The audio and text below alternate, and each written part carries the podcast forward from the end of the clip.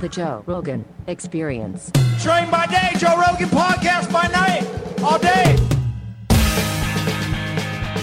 Hi, Chris. Hi, man. How are you doing? Good. Very thank nice you. to meet you, man. I really enjoyed your stuff online. Thank you. I You're- appreciate that. You're a very good listener. You are one of the best listeners. You're really good at that because you're really good at knowing when to talk and when not to talk. That is a skill, and that that is a, a rare sign of social intelligence. So I was looking forward to meeting you. Thank you. I appreciate that, man. You've been a big inspiration, so it's nice to hear that. Oh, thank you, thank you. Appreciate that too.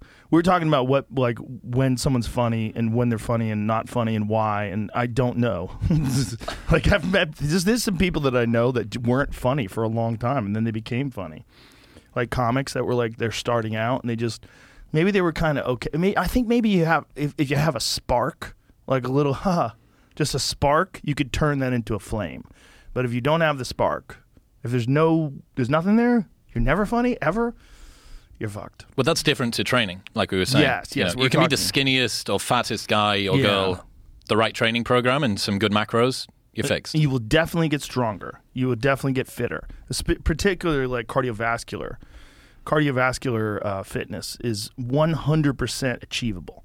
All you have to, as long as you don't have like some sort of a problem physically, some sort of an ailment, you can definitely get better, better cardio. Is it true about comics needing a messed up childhood, or that's a performance enhancer, that they say the pain that they've gone through in the past is something that helps them to be funny when they grow up? There's something there. There's something there. I think it's being ignored. I think when you're ignored as a child, uh, kids figure out a way to get attention, and so they act out. And then in acting out, if you act out in a particular way, you get laughs, and then you lean towards that. You know, I didn't have a funny family. Like my family's not funny at all. like no one's funny. Like my mom's not funny. My dad's not. My stepdad's not funny. No one's funny. You know, it's like just for me, it was I guess it was just uh, having a weird childhood, moving around a lot, always having to make new friends, and so just figured out what was funny about certain things. And you ended up managing to get it right. Yeah, but again, it's fucking lucky, man. Either you're funny or not. Like I, I got into comedy because my friend Steve, who I'm still good friends with to this day, Steve Graham, told me uh, I should do comedy because I would make him laugh, and I was like, dude, you you are laughing because you like me. Other people are just gonna think I'm an asshole. Like mm-hmm. this is not this is not comedy, you know. But I feel like it is a skill. I feel like it's a skill that people can develop. But yeah, if you've got the wrong spark, I mean, everyone's seen that comedian that's trying, really, Yeah. really trying, and it's there's just something not there. And then it's the same, I guess, if you look at absolute elite athletes, the best of the best of the best. It's not just the hard work. It's not just the training. It's not just the skills that they've developed. There's something else there as well. Yeah, yeah. But then you get someone who has all the things, and that's how you get a Michael Jordan. You get someone who has physical talent, uh, genetic gifts, m- the mind for it, discipline, consistent work ethic, and then you get greatness. But al- also mental illness. You need to be like uh, like Michael Jordan, with all due respect, uh, is considered you know, absolutely one of the greatest, if not the greatest basketball player of all time, but is kind of mentally ill. He's obsessed with winning to the point where he's an asshole. But that asshole, like, he'll tell you, like, you just don't want to win enough. And he's right. He's right. Like, he, he apparently, like, you beat him in a game of pool, he won't fucking talk to you for weeks. Like, he's just a nut. But that, I've met people like that before. Like, they have to win at everything. They have to win at fucking playing fucking Parcheesi. They have to win. They're just winners. They just like they're obsessed with that goal of winning. This is why jealousy is such a stupid emotion to have, I think, Yeah. because you never know the price that that person pays for the skills that you really admire about them. So a good example of this would be Tiger Woods. You know much about his childhood? I know a little bit about the coaching. Jamie's a giant fan. He's he's Jamie's a big golfer. Yeah, so Tiger, when he was growing up, you know, he was, I think, at one and a half, two years old, he was already with a golf club. And then when did he go on that Saturday night program, Jamie? And he ended up doing some putt on, he was three years old, three years old when he did that, right? But his father was racially abusing him on golf courses, calling him the N word, saying that, yeah, here it is. Whoa, that's him at three years old. What show is this? Jimmy Stewart, Mike Bob Hope. Douglas, Bob Hope, and Jimmy Stewart. This is crazy. Wow. What a little cutie. Look at him. Earl, how, how old is uh, how old are you, Tiger? Two. Two. Two. No fucking way. oh my god. Have you read Malcolm Gladwell's Outliers? Yes. Well, that is like a, an amazing example of that. Like having a, a golf club in your hand at two years old, having a father who's maniacal and obsessed and forcing you to do this, and then getting all that time in as your body is learning and developing. So the thing about Tiger that was interesting with his father is they would he would push him incredibly hard, say these white people are never going to accept you on this course, and he had a safe word the same way that you would do during rough sex. It was called the E word. And his dad would say to him, if it's getting too much, if it's ever too much, just tell me, just say the E word and everything will stop. And Tiger never once said it. Wow. And the E word was enough. Wow. So he would fuck with him so that Tiger would get better. And he, he told him, Look, I love you, but I'm doing this to make you better. Yep. And if And it's then- too much, Roll the clock forward now. So talking about the price that people to pay to be the person that you admire. Everyone would look at Tiger Woods narrowly bound, like I want to be as good of a golfer as Tiger Woods. And you go, yeah, okay, but do you want the childhood?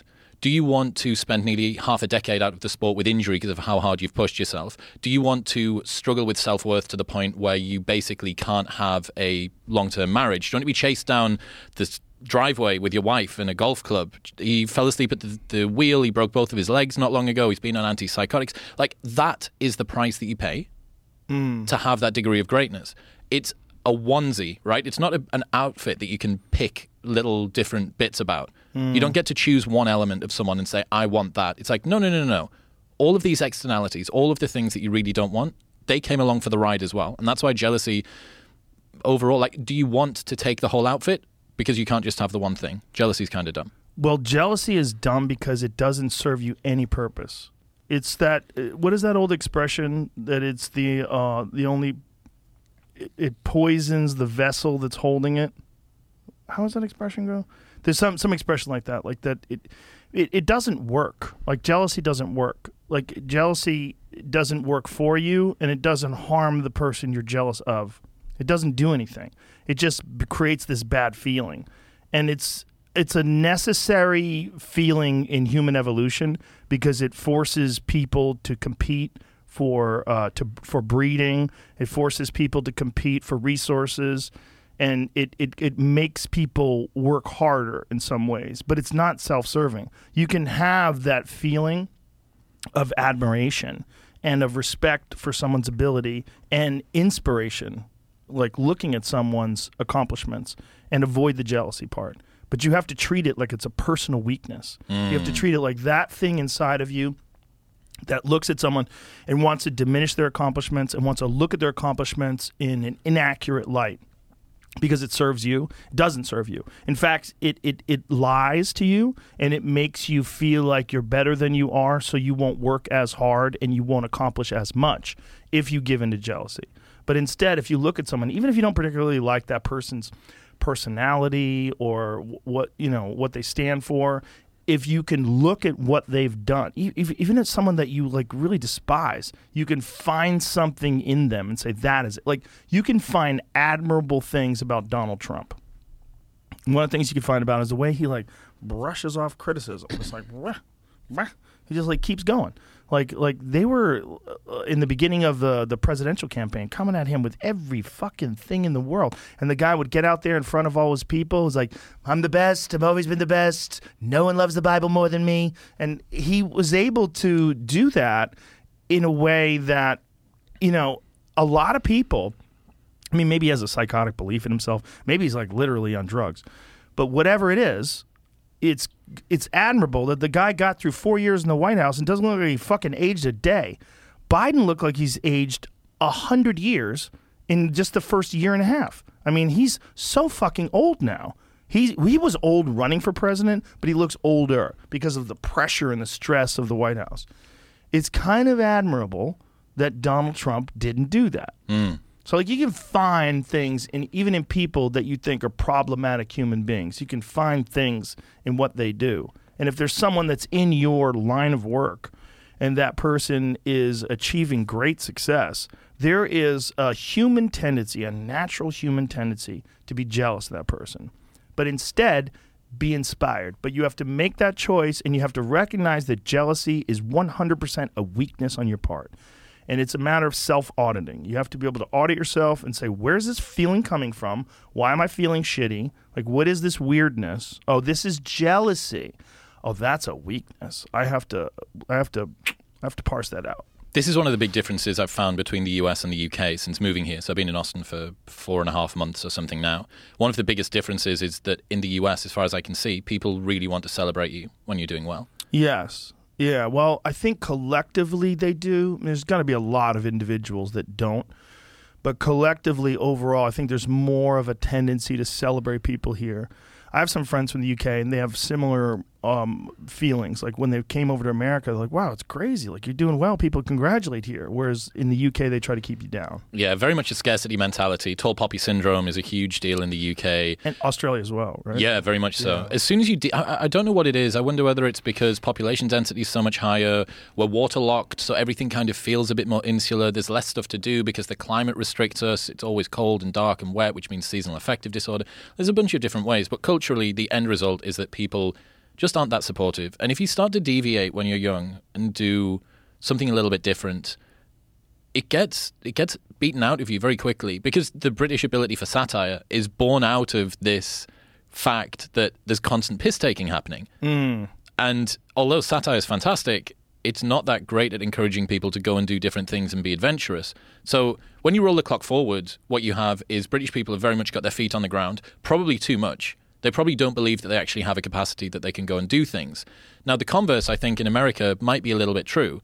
For all that America's a cis, heteronormative, patriarchal superstructure that's misogynistically keeping everyone down, when kids grow up, the the American dream still very much is a, a, a real deal, I think, and people are told that they can have blue sky vision and helicopter thinking and be whatever they want to be. But the problem that you have is when those people grow up and become adults, and the world doesn't deliver them the thing that they were promised. Hmm. They feel a delta between where they are and where they could be. They go, hang on a second. I, I was told that I was going to get the, the blue sky and the white picket fence and the blah blah. And especially in a generation now that is the first one ever that's doing worse than its parents, that's going to cause a lot of people to look around and go, "There's something wrong here. Structurally, there's something wrong." That's interesting. Do you think when they say that this generation is doing worse than its parents, obviously that is collectively, right? So that, how are they looking at that and how are they making that distinction that this generation is doing worse? Is it they're doing worse financially? Is they're doing worse in terms of their ability to buy a home? Like what? I think that'll be two of the major factors, right? The fact that its uh, real living wages have stayed static since the middle of the 1970s, something like that, and getting onto the property market at the moment is pretty difficult. But more than that as well, a lot of the things that we used to have, the traditions that we used to have for people, guys and girls, the roles that they used to take, have been outsourced to the state. So if you think about the protector provider role that men typically would have had, you don't need that so much when you've got a robust legal system and you've got a, a government that's going to look after people in case they fall through the cracks. You've got social safety nets and things like that here and there. I think that what happens is people end up feeling wistless and existentially lonely. So not only are they materially less uh, effective, that they're unable to get as much money, they're unable to find a house as easily, but then existentially, the role that they have, something that makes them feel innate and of themselves, that doesn't feel like it's helping either. That's interesting. So you think the the the robust legal system and social safety nets somehow make people listless? I don't think the robust legal system is that robust, and I don't think the safety systems, the safety nets that are in place, I don't think they're that effective. I, I don't think that people have as much faith in them as maybe you think. Uh, I know in the UK you have a better system in terms of like healthcare. You people don't have to worry uh, nearly as much about getting ill, about getting injured. I I'm a big fan of having some kind of social health care system, and I think people in this country, uh, particularly conservative people, are very they're they're very concerned with the idea of socialism in any form. But I feel like socialism exists already in many forms that we accept, like the fire department.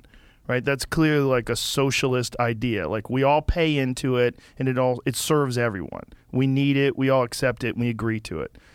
Uh, public education, similar. It's it sucks. It's pretty shitty and ineffective, depending, in, in- of course, upon the neighborhood that you live in. And you know, some neighborhoods have good public systems of education, but in terms of like um, a, a, a social safety net, like this, it's not that good. Like in America, I don't think in that. I think in the worst case scenario, it it's it's.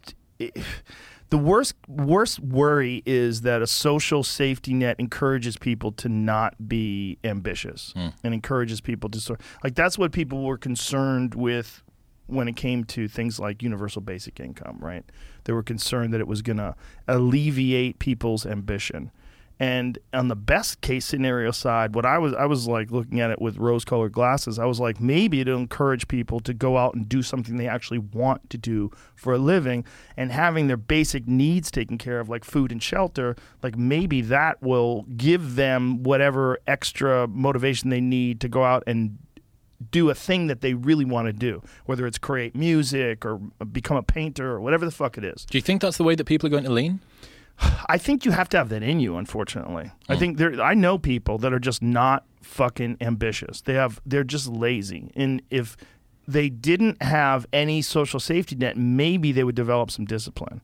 But if there is a social safety net, they don't. And the thing that you were talking about earlier, like this. Um, there there is a problem with generations that that feel entitled and they're given this there's this attitude there's a sort sort of overwhelming idea that the government is responsible for you in a certain way and if you're not doing well the government has fucked you over. The government it's your fault. And then people start looking to people that have a lot like they start looking to billionaires and they're like we need to tax them. We need to tax these billionaires. And you know like there's people out there that are calling for a 90% tax of billionaires which i always feel like is at the very least what they're trying to do some of them for sure are just putting on a show. They're just saying that because they want their constituents to go, yeah, they're fighting for us. They're fighting for the working class. Like, are they? You know, I'm not sure they are. I think they're bullshitting. And I, I think that capitalism is a game. And whenever you're going to have a game, you're going to have people that are like weekend players that go out there and put a little bit of effort into and they're kind of okay at basketball. And then you're going to have Michael Jordan and you don't get a Michael Jordan without massive amounts of effort and time. And that's the same thing with capitalism. If it's a game, if we're all agreeing, like even if you're a waiter, right? You're waiting on tables, you do a good job, they give you tips. That's tips in America. We get tips for for waiters when they do a good job. Because job. they don't get paid. That's why. Uh huh. Yeah, it's sneaky. I had to adapt very, Yeah. very quickly to that. Yeah, it's a sneaky thing. Oh, you're right, because you're not used to giving tips. Not well, Yeah. ten percent maybe ish. Right. And I did that in a strip club in uh, Austin, and the waitress turned the thing around and said, "Let's try this again." Slid it back across the table to me. I was At a strip "Oh, club. yeah." Did you feel intimidated? Uh, You're being being bossed around. it was kind of hot. It's kind of hot. oh, she was hot. I understand. Um, so, yeah, I don't agree with that. But there is a thing there. I I mean, in terms of, I don't agree with people uh, getting paid less than minimum wage and relying on tips. I think that's a fucked up way to run a business. You know, I think it's way better if you got paid a living wage and then people could tip you on top of that if they say, "Hey, she was a really good waitress. Like I, she need, she deserves more." Like, and then tip on top of that. One of the big differences between the UK and uh, America, I think, as well, is the way that the homeless show up. So in the UK, I've been a club promoter for 15 years, right? At 2 a.m. in the morning, the only people that are out are club promoters, the people that are going to our parties, and homeless people. And the way that they act, their demeanor, the fact that they're the US has so much more sketchy, aggressive, talking to themselves, shuffling along the street. They'll be much more forthcoming. And I think a big part of that is the fact that you don't have a way to sweep up people that should be in mental health care. Yeah. You know, if you are someone that falls through the cracks in one way or another, becomes homeless, that means you're less likely to get a job. Less likely to get a job, no medical insurance. That means that if you do have any underlying problems, they're not going to be looked after because you're not going to pay for it. Maybe you turn to drugs, that makes the mental health problems worse, and it just becomes a spiral. And whereas in the UK, step one or two of that, you're going to get picked up by the National Health Service and taken away. Yeah, well, that is ideal. If, if it's good mental health service, that's ideal. And that's what they used to have in America. They used to have mental health institutions that would take people off the streets.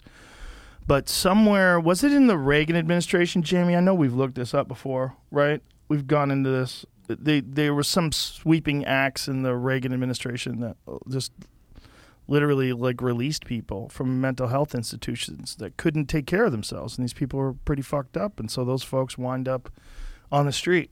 Jocko told me the number of beds per capita that we have in the UK versus uh, the US is wildly different. Hmm. It's like one per hundred thousand people or something over here, which is just way, way, way less than apparently than you need. What is the UK? Way more. I don't know, but hmm. it'll, I mean, you know, pretty much anywhere we'll be able to take somebody in. Someone that's in A and E. You know, if somebody's having a fit, if somebody's having a schizophrenic attack, What's what is A and E? accident and emergency, Oh, okay. and that's at every single different hospital. There will be hmm. somewhere that someone could get rolled into. Yeah, well, you know, schizophrenia, I think it affects 1% of the population. So look at the United States, that's 3 million people. That's crazy. That's a lot of people, you know, and you look at the number of homeless people that we have and the number of people that really need help. It's not good. It's not a good way to run a society. And there's this idea that these people need to pull themselves up by their bootstraps. Like, that is a fucking really dumb way of looking at it and it makes a problem for everybody else. So when you look at what's happening in Los Angeles, this sort of attitude that you know we need to uh, respect homeless people and let them just fucking camp out whenever they want. It's destroyed real estate prices. It's forced people to move out. It's made people feel very unsafe. And it's not helping the homeless people. It's not helping them at all. If You just let them fucking put up their tents at the beach. Now you have just people that don't want to go to the beach, so all the surrounding businesses lose revenue because people don't feel comfortable going there anymore. I mean, I'm sure you've seen what it looks like on the beach in Southern California. It's mm-hmm. fucking crazy. My friend Bridget drove through Venice and she sent me a video from her phone, and I was like, "This is insane." It was like a mile of tents. And I think they've cleaned up some places and not cleaned up others. The the real the dirty spot is downtown. And that's the place Skid Row? Yeah. I mean, it, it is madness. If you've never been there before, when you I I first went there, this was a problem in the early 2000s. This had nothing to do with COVID. I was there in 2000 like 3 or 4 or something like that. We're filming Fear Factor down there, and I went through Skid Row and I was like, "Holy shit." I couldn't even believe it. I'm like, why is this not front page news? This is literally like multiple city blocks filled with people just laying around on the street, shuffling around, and going into these hospitals and and and or, you know not hospitals, uh, shelters to get food, and then coming back on the street. Like they were they they moved people to these areas. Like there was a, a documentary on that. Um, what was that hotel, Jamie, where that woman drowned in one of the water tanks? It Oh was like- shit! I saw the documentary about that. yeah, it was kind of a sneaky documentary, right? Because the documentary made All it about look, that elevator yeah, thing. but Hotel really the Cecil. the Cecil Hotel. Yeah. So the the Cecil Hotel is like in the heart of this uh, area, and uh, the documentary is sort of uh, highlighting how all these people got duped when they're coming from other countries and they're coming into America. Oh, we'll stay downtown. You think, oh, downtown's lovely. Downtown Los Angeles is a fucking shithole, like a r- horrible shithole. It's so much worse than like say like downtown Austin. Beautiful, lovely, nice buildings, great restaurants. Downtown Chicago, great place to be. downtown LA is horrible. Nobody wants to go there. I saw a listing for a property in Portland that is being sold with squatters in it. That's hilarious. So it says in the description below it, uh, be warned, this is being sold uh, with current squatters tenanted in there. Uh, the price reflects the current state of the insides. What's the price? Free? Basically, I haven't. I, it didn't say on the on the advert, but it is wild. He's selling property. That's it's such a headache that you can't get rid of these people. Yeah. The police are not coming in to give you any assistance. Uh, anybody want some free tenants that aren't paying? Yeah, well, well, Portland's the worst. They're the worst because their own mayor bought into it, hook, line, and sinker. And he was out there with Antifa, and he was trying to talk to them. They were like, "You fucking need to resign."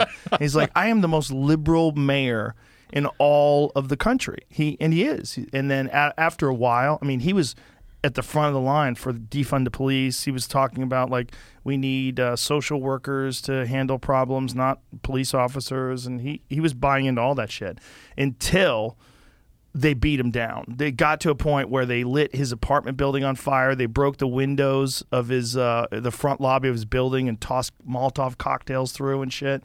And so then he started calling for them to be arrested, and then he started calling for like individuals to be arrested, and he like he's tried to turn it around his idea, but he was like f- faced with the reality of these progressive liberal choices where you look at things with you know through the the lens of ideology rather than the lens of objective assessment of reality. So the thing is, an absurd ideological belief is less about the actual facts, and it's basically a show of fealty to your side. It's like you're waving a flag, saying, "I am a part of this." And the more absurd the belief, the greater the show of fealty, right? If you're saying, "I will put to one side facts, reason, what my own brain is telling me, everything that reality is putting back to me," and what I'm going to do instead is I'm going to believe the ideology because that's why. It's a threat display to your opponents. It's a show of uh, loyalty to the side that you're on. Yeah. But the problem with that is, at the moment, all of these groups are bound together over the mutual distaste of an out group, not the mutual love of an in group, which makes them inherently fragile. So what everybody's doing is they're constantly circling the outside, looking for someone that they can shave off. Who's the next person that is just not quite right that we can get rid of? I don't know whether mm. you saw during Pride Month that there was white gay privilege is now a thing. So white gay people have to like bow down to gay people of color. Correct. Yeah. So you have to oh. recognize that if you're gay, but you're also not another oppressed group, that you're kind of not that gay. I actually mentioned this to Douglas, and Douglas said that because he's white and conservative and gay, he's basically straight again. He's an honorary straight. His gay card, his gay card had been rescinded.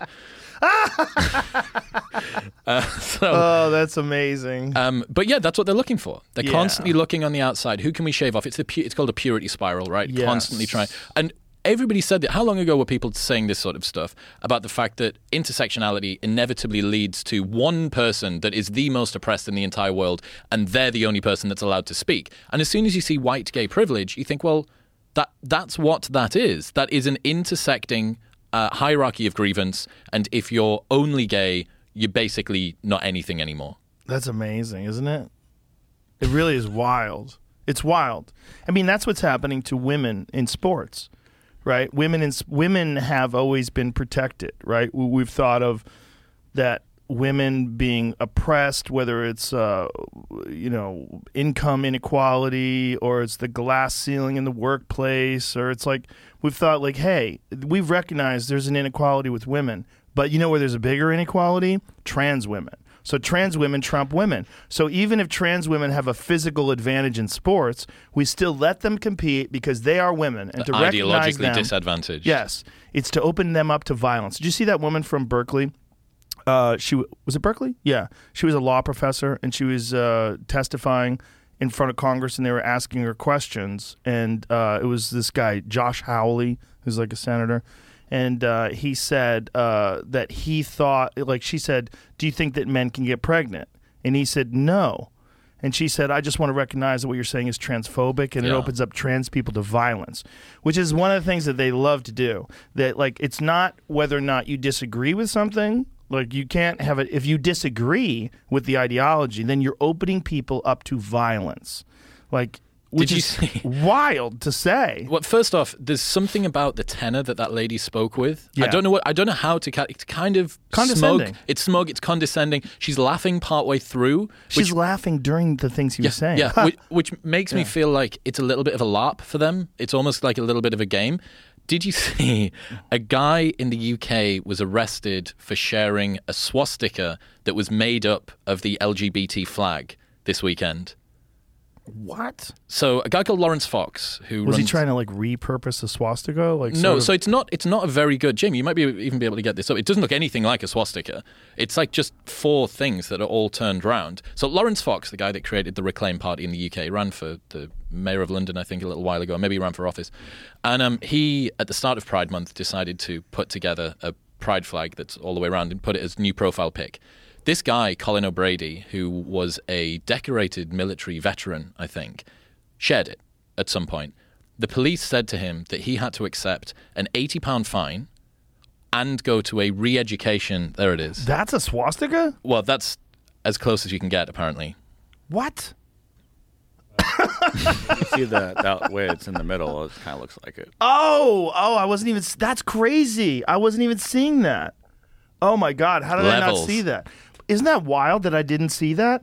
That is so funny because that is really like a little optical illusion thing. Mm. Because it is a swastika. That's wild.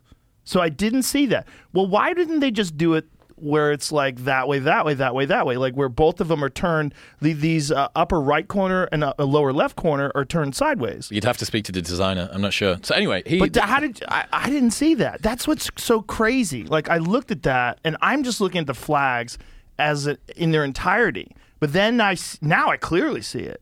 That's crazy. So- yeah, that's a swastika. he he shares this right and i mean you've also got you've also got uh, news articles at the moment saying uh, military veteran jailed or uh, arrested for gay swastika Oh my which is one of the best headlines so anyway the, the police arrive and they say uh, or they they contacted him and they said um 80 pound fine and you have to go to a re-education course Oh, camp. So he said, he said, no, I don't want to, I don't want to do this. And they said, okay, well, we're going to come and arrest you. So he asked for a time when they were going to come around, and he got Laurence, the guy that made it, and also has a huge social media following online, got him to be there. So Laurence live streamed it as it was happening. And as the police are there, he's live streaming this thing, and there's a clip that's 30 seconds from the middle of it, which has gone super, super viral online. It's had like 3 million plays over the weekend. And they ask the police officer why it is. That's the guy there that made it Right. why am I being arrested? And he said, well, obviously it's because your post has caused somebody social anxiety. Social anxiety. Yep.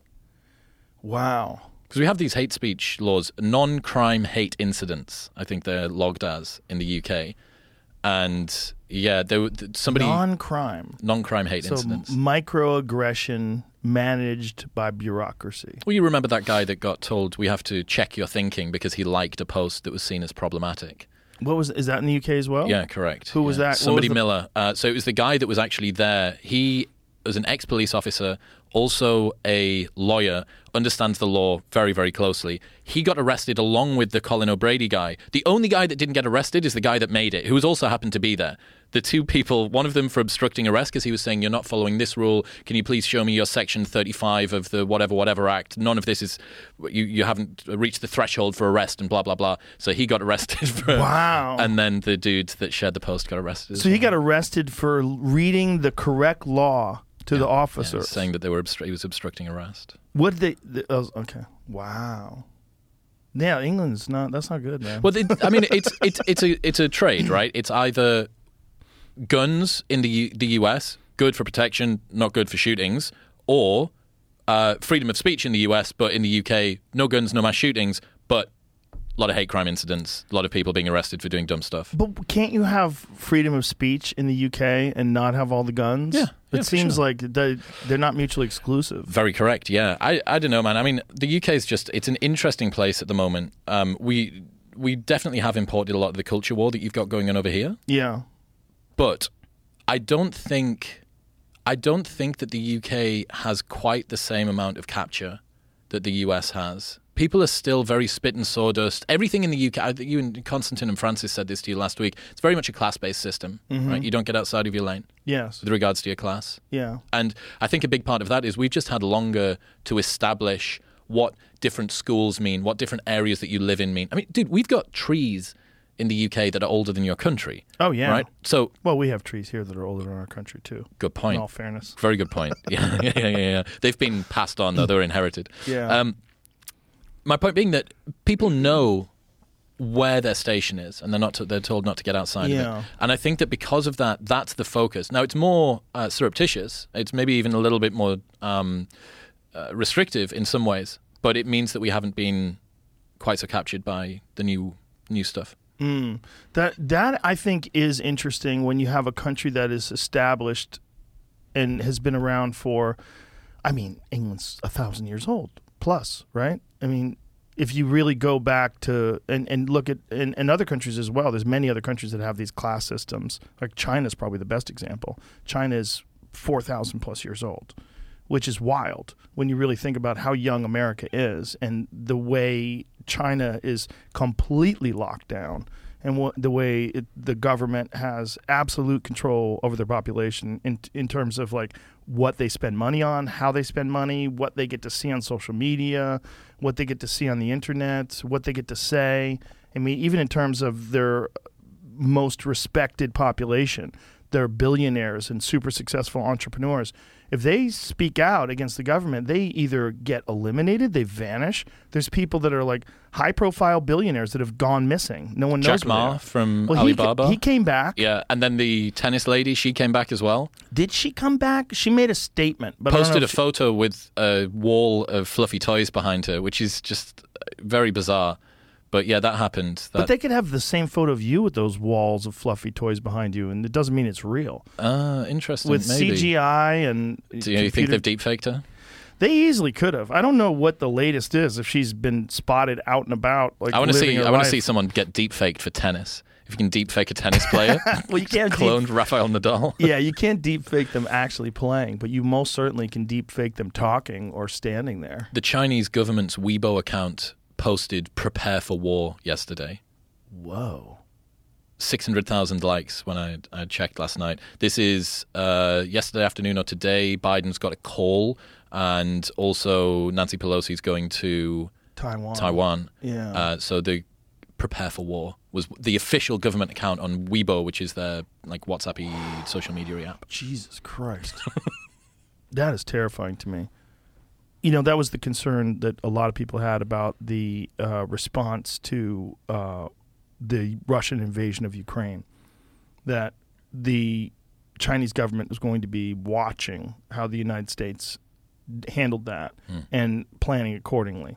And one of the things the Chinese government saw was that we've instituted certain sanctions in place to penalize Russia and that the Chinese economy and the, the, the Chinese government was going to look at that and make provisions and make plans. Because And- that's how we may be penalized in future. So here's a question for you: Do you think that the U.S. government will have played four degree chess with the restrictions that they placed on Russia when they invaded the Ukraine, knowing that China would be watching? To keep some other sorts of restrictions and plans in place that they might be able to use and pull out of their pocket if they invade Taiwan. I, I would think that if the government was competent, that that's what they would do. I do not have any evidence whatsoever that the government's incompetent or that the government is competent. Rather, when I see Kamala Harris on TV saying my pronouns are she, her, I'm the lady in the I'm blue a dress." woman, I'm wearing a blue dress, like. What the fuck is that? Like that if that's not ideological capture, Yeah. that that way of talking and behaving that's the wokest of the woke signaling because that's what people do because the idea is that like you're you're stating your pronouns. She's also wearing a mask which is preposterous. And then she like the, aren't you tested? Isn't everyone tested? Okay you're all negative. So what the fuck are you wearing masks for they test them every day Signaling, signaling, signaling. Total signaling. And then also you're looking you don't want to be ableist, so you want to signal to all of your people that are colorblind that I'm wearing a blue dress. I think it's blind rather than colorblind. Oh, is it? Maybe. Okay. Uh, Well, well, I mean, try the, explaining the color blue to a blind person. the U.S. is in a recession at the moment, but it's not allowed to be called a recession. Well, the government's trying to not call it a recession, but it's Wikipedia article got changed. You see this? really Oh, dude. no. So They the- redefined recession. Yep. So recession used to be two consecutive quarters of negative GDP growth. Right. Not anymore. Not on Wikipedia. When was this? Jamie, get the get the Wikipedia thing up because this is wild. How long ago did they change it? This weekend. oh God. yeah, I saw it got well. I saw it got locked because people were fucking with it, is what I read. But I don't know how much of that was. But this is the definition when you type in Google, which is the same thing. Uh huh. So, a period of temporary economic decline during which trade and industrial activity are reduced, generally identified by a fall in GDP in two successive quarters. So, in Google, Yep. it's still the same. In Wikipedia, let's look at what it what it says. Recession is a business cycle contraction where there's a general decline in economic activity. Recessions generally occur when there is a widespread spread drop in spending and, or an adverse demand shock. This may be triggered by various events such as financial crisis, an external trade shock, an adverse supply shock, Oh, part. bursting. Okay, here it is. A recession is defined by the National Bureau of Economic Research as a significant decline in economic activity spread across the market lasting more than a few months. Normally visible in real GDP, real income, employment, industrial production, and wholesale retail sales. So In the UK, it's the In the UK, it's defined as that. in UK, it's defined as a negative economic growth for two consecutive quarters. So That got we're- changed. So that's what's changed. That the United States used to define it as two consecutive quarters, and now Yeah, we don't anymore. And people have pulled it up on the archive. So a bunch of advisors, economic advisors, have got quotes of them saying what a recession is, especially when Donald Trump was in office. That there is a, a recession that's coming. It's Mm. negative GDP growth for two consecutive quarters. right. And then this weekend, people are asking them, are we in a recession? Because the second quarter uh, economics just came out and it's 0.9 decline again. Ha- have you seen the White House press secretary uh, define the economy as being strong and the, the best economy we've had in over a decade? Have you seen her do that? no. It's hilarious. It's like the wildest gaslighting because she's doing all of these political hand maneuvers that people do. You know those moves that people do with their hands when they're talking and they're trying to display like confidence and control. Hmm. And there's like it's it's literally like political pantomiming. It's, it's weird to watch. Tai. Chi and political Tai Chi. Yeah, it's weird to watch because it's like sleight of hand. It's like it's very bizarre. You think they've been trained in that? Some Yeah. neuro linguistic programming? If you put your hands here when you're saying this sort of a thing, blah, blah, blah. I don't know if they're. Uh, there's clearly an, an indication that that's what you would do if you were trained, but I think it's more mimicking.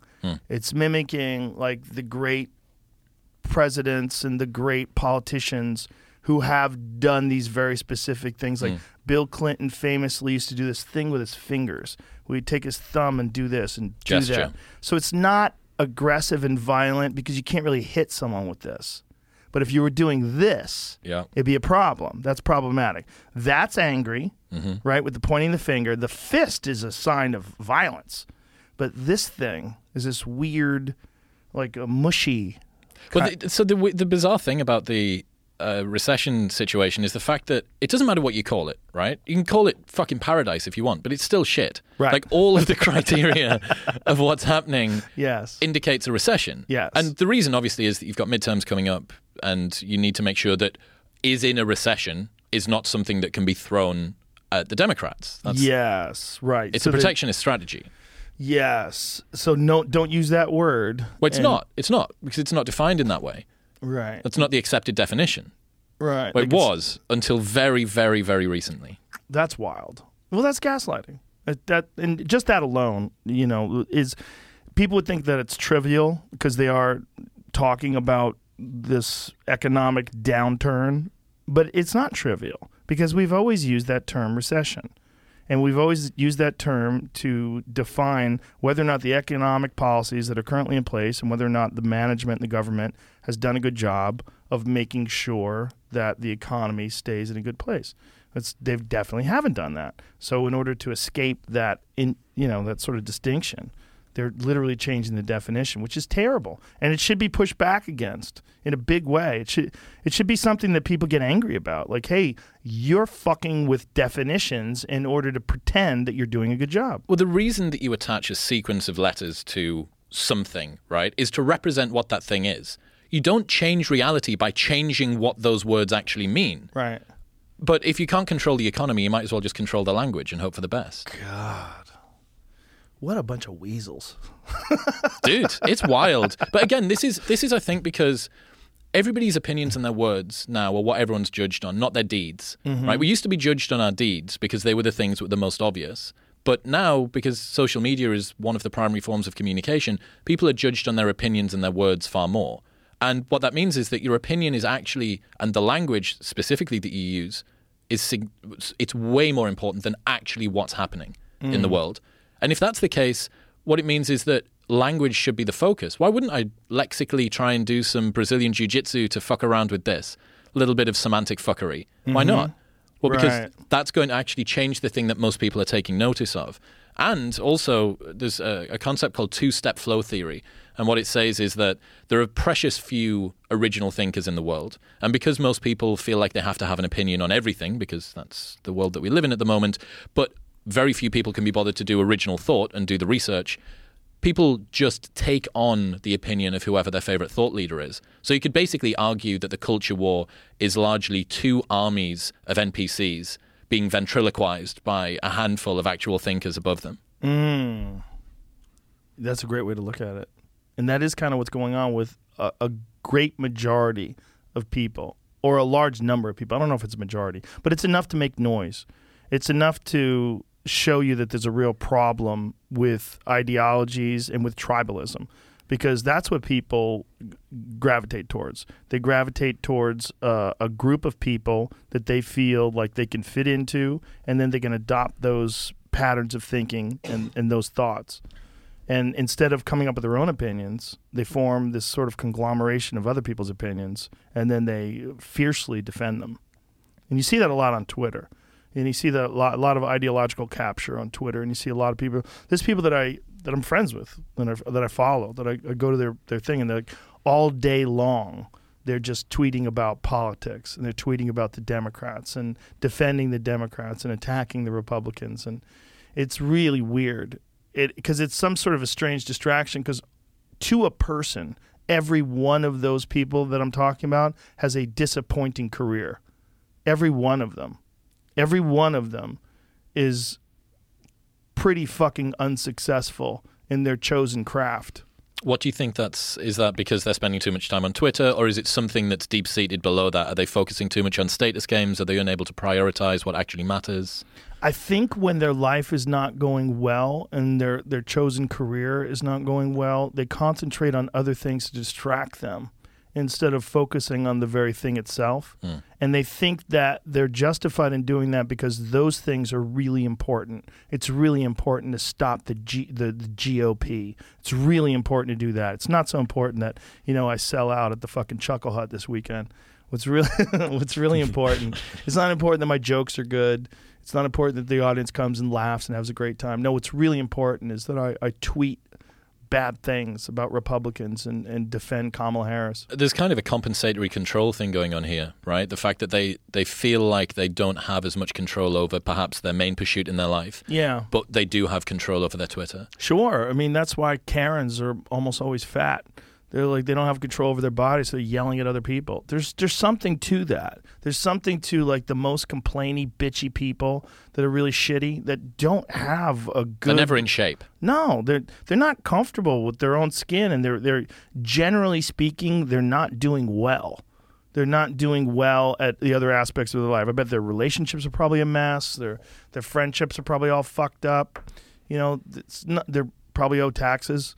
They're, a mess. Why do you think it is that people are so concerned about politics at the moment?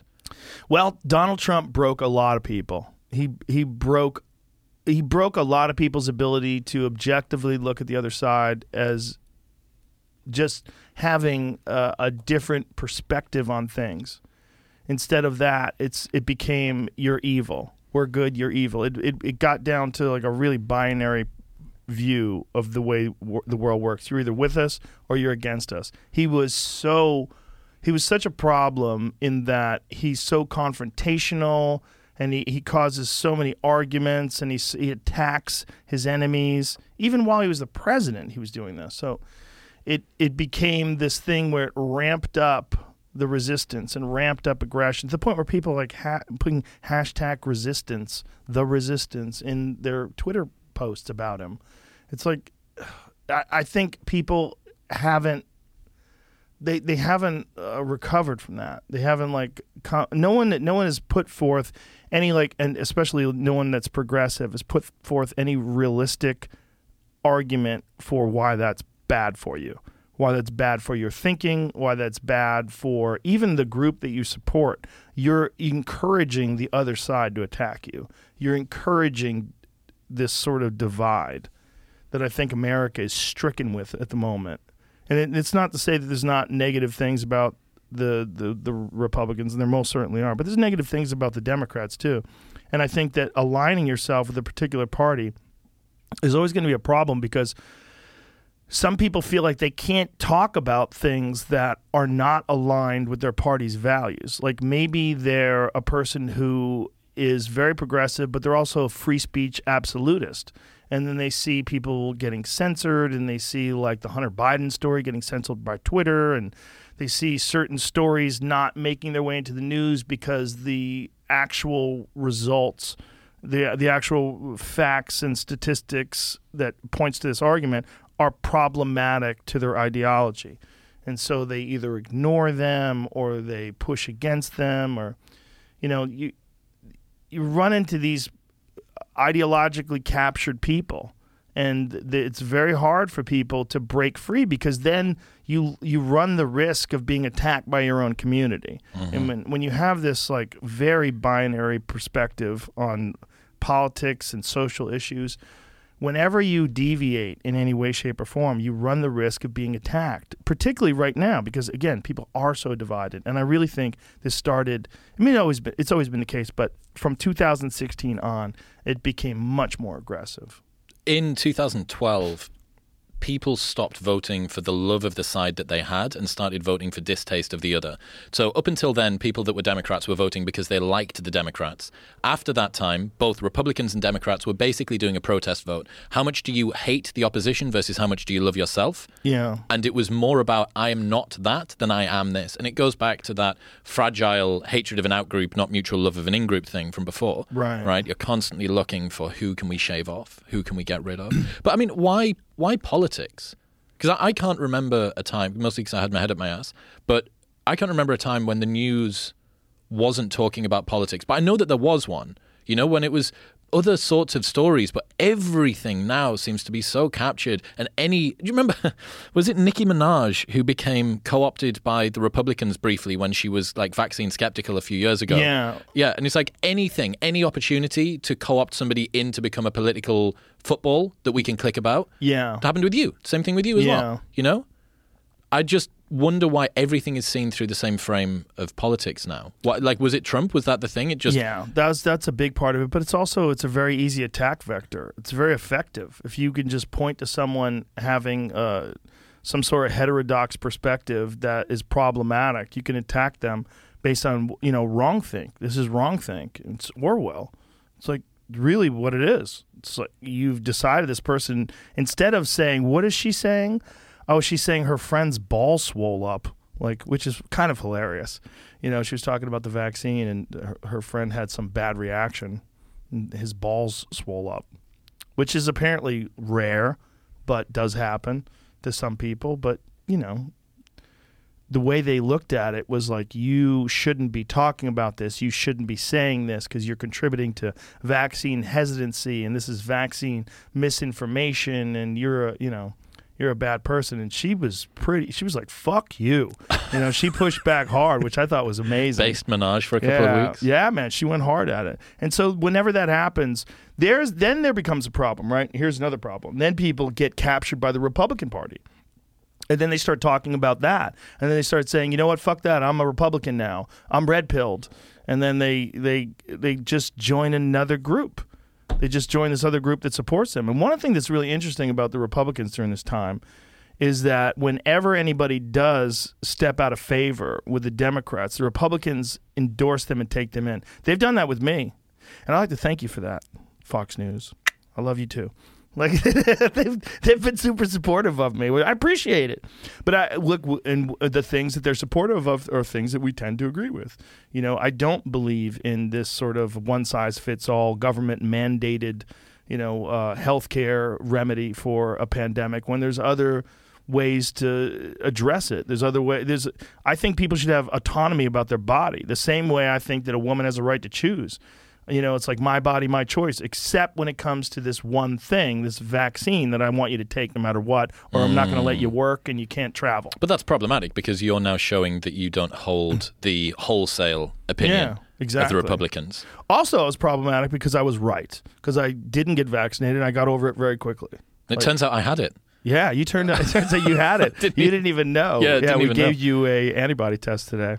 Yeah. Well, the new variant um, for a, a person like yourself who's fit and healthy is not that much of a problem. Obviously, uh, that's a blanket statement, and I'm generalizing because some people have a harder go of it than others. But that's based on how your immune system is reacting and there's a lot of variables to that right? It could be it caught you when you were really run down and not doing well or maybe you had another issue already like flu rona. You know about flu rona? What's that? it's people catch covid and the flu at the same oh, time. shit. yeah my wife got that. And it was because she was doing a lot of stuff and traveling and just like she got run down and she caught the rona while she had the flu. And it was you know even- Nailed. yeah she got it. And it wasn't the worst thing. It was you know like a flu. But it was uh, enough that I, I could see like my wife is very healthy and fit and for her to get it like that it indicates that there's you know some people it depends on like what is going on with your body at the time. And there's times where your immune system is robust and strong where you've been working out a lot drinking a lot of water and taking a lot of vitamins and taking care of your mental health and your immune system is powerful and then there's other times where you know maybe there's a death in the family and maybe you lost your job and maybe you haven't been sleeping and maybe you're you have some mental health issues and then you're worn out and then you catch it and it's really bad and they'll say, well, that's because the disease is really bad. Well, it's really bad for you given that set of circumstances. And the idea that you just need to get boosted no matter what, like this is this is nonsense. Like this is not one size fits all healthcare policies are stupid because they don't address the fact that there's a wide range of different human beings in this country. It's a wide range of reactions, like children, for example. Chil- you know, the idea that all children need to be vaccinated is crazy. My children, ca- and I'm not talking about other diseases. I think they should be vaccinated for other diseases, but for COVID, it's not a problem for healthy children. They get through it like that. I've seen it firsthand with my children. I've seen it firsthand with many of my friends' children. They got COVID and it was almost nothing. You know, my, my one kid had a fucking headache for a day, and that's it. And she never had a cough. She was laughing that she got to stay home from school. You know, I mean, it was nothing. But you're not supposed to hold that view. You're not supposed Right. to be uh, Accurate. pro gun, vaccine skeptical, I'm, I'm not vaccine skeptical. I'm propaganda skeptical. propaganda skeptical. And. I'm also skeptical of the fact that pharmaceutical companies have extraordinary amounts of money and influence. And we have always thought of them as being deceptive. And there's a lot of evidence that points to the fact that they have misled people on the dangers, misled people on the results of their trials. They have hidden trials that showed negative results and, and highlighted trials that were pure, c- clearly biased. And that's always been the case. We've always known that. There's a shit ton of evidence, whether it's their uh, the, the release of Vioxx. There's many different drugs that they've been fined for in in the terms of billions of dollars. So that it's not that I'm a vaccine skeptic. I'm a skeptic of undue influence of massive corporations. And they have done this forever. We know this. The fucking opioid epidemic is 100% caused by people who lied about whether or not these fucking things are addictive. These are the same people that are pushing all these other pharmaceutical remedies because they make ungodly amounts of money. Do you see Dopesick? I did not see Dopesick. I Dude, heard it's amazing. So good. And uh, for someone that wasn't familiar with that, we have a very different way of. I mean, In the UK, people are underprescribed rather than overprescribed, right? Because it's subsidized. Right. Uh, but yeah, that was terrifying. Another thing that I was looking at was psychedelic capitalism. So companies at the moment, big pharma, are realizing that down the line, the psychedelic world and drugs may be opened up. They may be legalized therapeutically and perhaps even recreationally. Yes. So a bunch of companies now are trying to synthesize patentable, ownable versions of drugs. So they're going in and looking at MDMA and LSD and psilocybin and stuff like that. Now, typically, what happens is a drug gets created. And then over time, it becomes uh, generic, right? It just gets opened up, and anybody can pretty much make it. What you have here is the opposite things happening the opposite. So you have the existence of a generic off-brand label drug, and now companies, big pharma companies, are seeing down the line. There's a company called Compass, I think, is one of the big ones. They're looking down the line and they're thinking, we can own some of this. Mm. We can somehow profit from this. So they're uh, future-proofing themselves by trying to create drugs, synthesize them. That's fascinating because the result It's going to be interesting to see if they do that, what the results are, because psychedelic drugs, one of the things that they do encourage is they encourage compassion and uh, dissolving of the ego, and they encourage community and they encourage love. This is these are obviously mass generalizations, and there's people who've used psychedelics who have escaped all of those positive benefits. right? We know those. I mean, they, they become gurus and self-obsessed, and you know, there's there's the, the, it's not like foolproof, but I think that ge- in general, the result of psychedelics is a more loving, cohesive society, and I, I think that's good. So maybe we can have some sort of a brand of capitalism that encourages psychedelic uses because it's profitable. And then because of that and through that, people can abandon a lot of their aggressive tendencies and a lot of their ideas that are not suitable to a loving community. Mm, because you're going to align for Yeah. once something which is good for society with something that is good for the company. Yeah, and maybe these companies, in profiting off of these psychedelics, would start to invest in community centers and start to invest in rebuilding neighborhoods and rebuilding fucked up cities and Why would they do that? they would do that because they're looking at their overall their overall image. If you're making insane amounts of money profiting off of psychedelics and you're using these psychedelics as well, you might feel, I would feel that I had some sort of an obligation to enhance the community that was serving me. Dude, if everybody in the company is on psychedelics, I don't I, I don't know how much is going to get done. I don't know if this is ever going to make it to market. I don't know. There's a lot of people that are using psychedelics in in um, in big tech, and they're using them in in microdosing, and it's uh, changing their perspectives. It's changing the way they interact with the market. They're, And it's their changing. dog and the mirrors and everything else. Depends upon dosage. yeah. Yeah. Well, you know, to get back to what you were talking about about uh, embracing views, like you know, being pro Second Amendment, but also being pro choice. Yep. You know, like that these things are supposed to. You, you're supposed to not have that.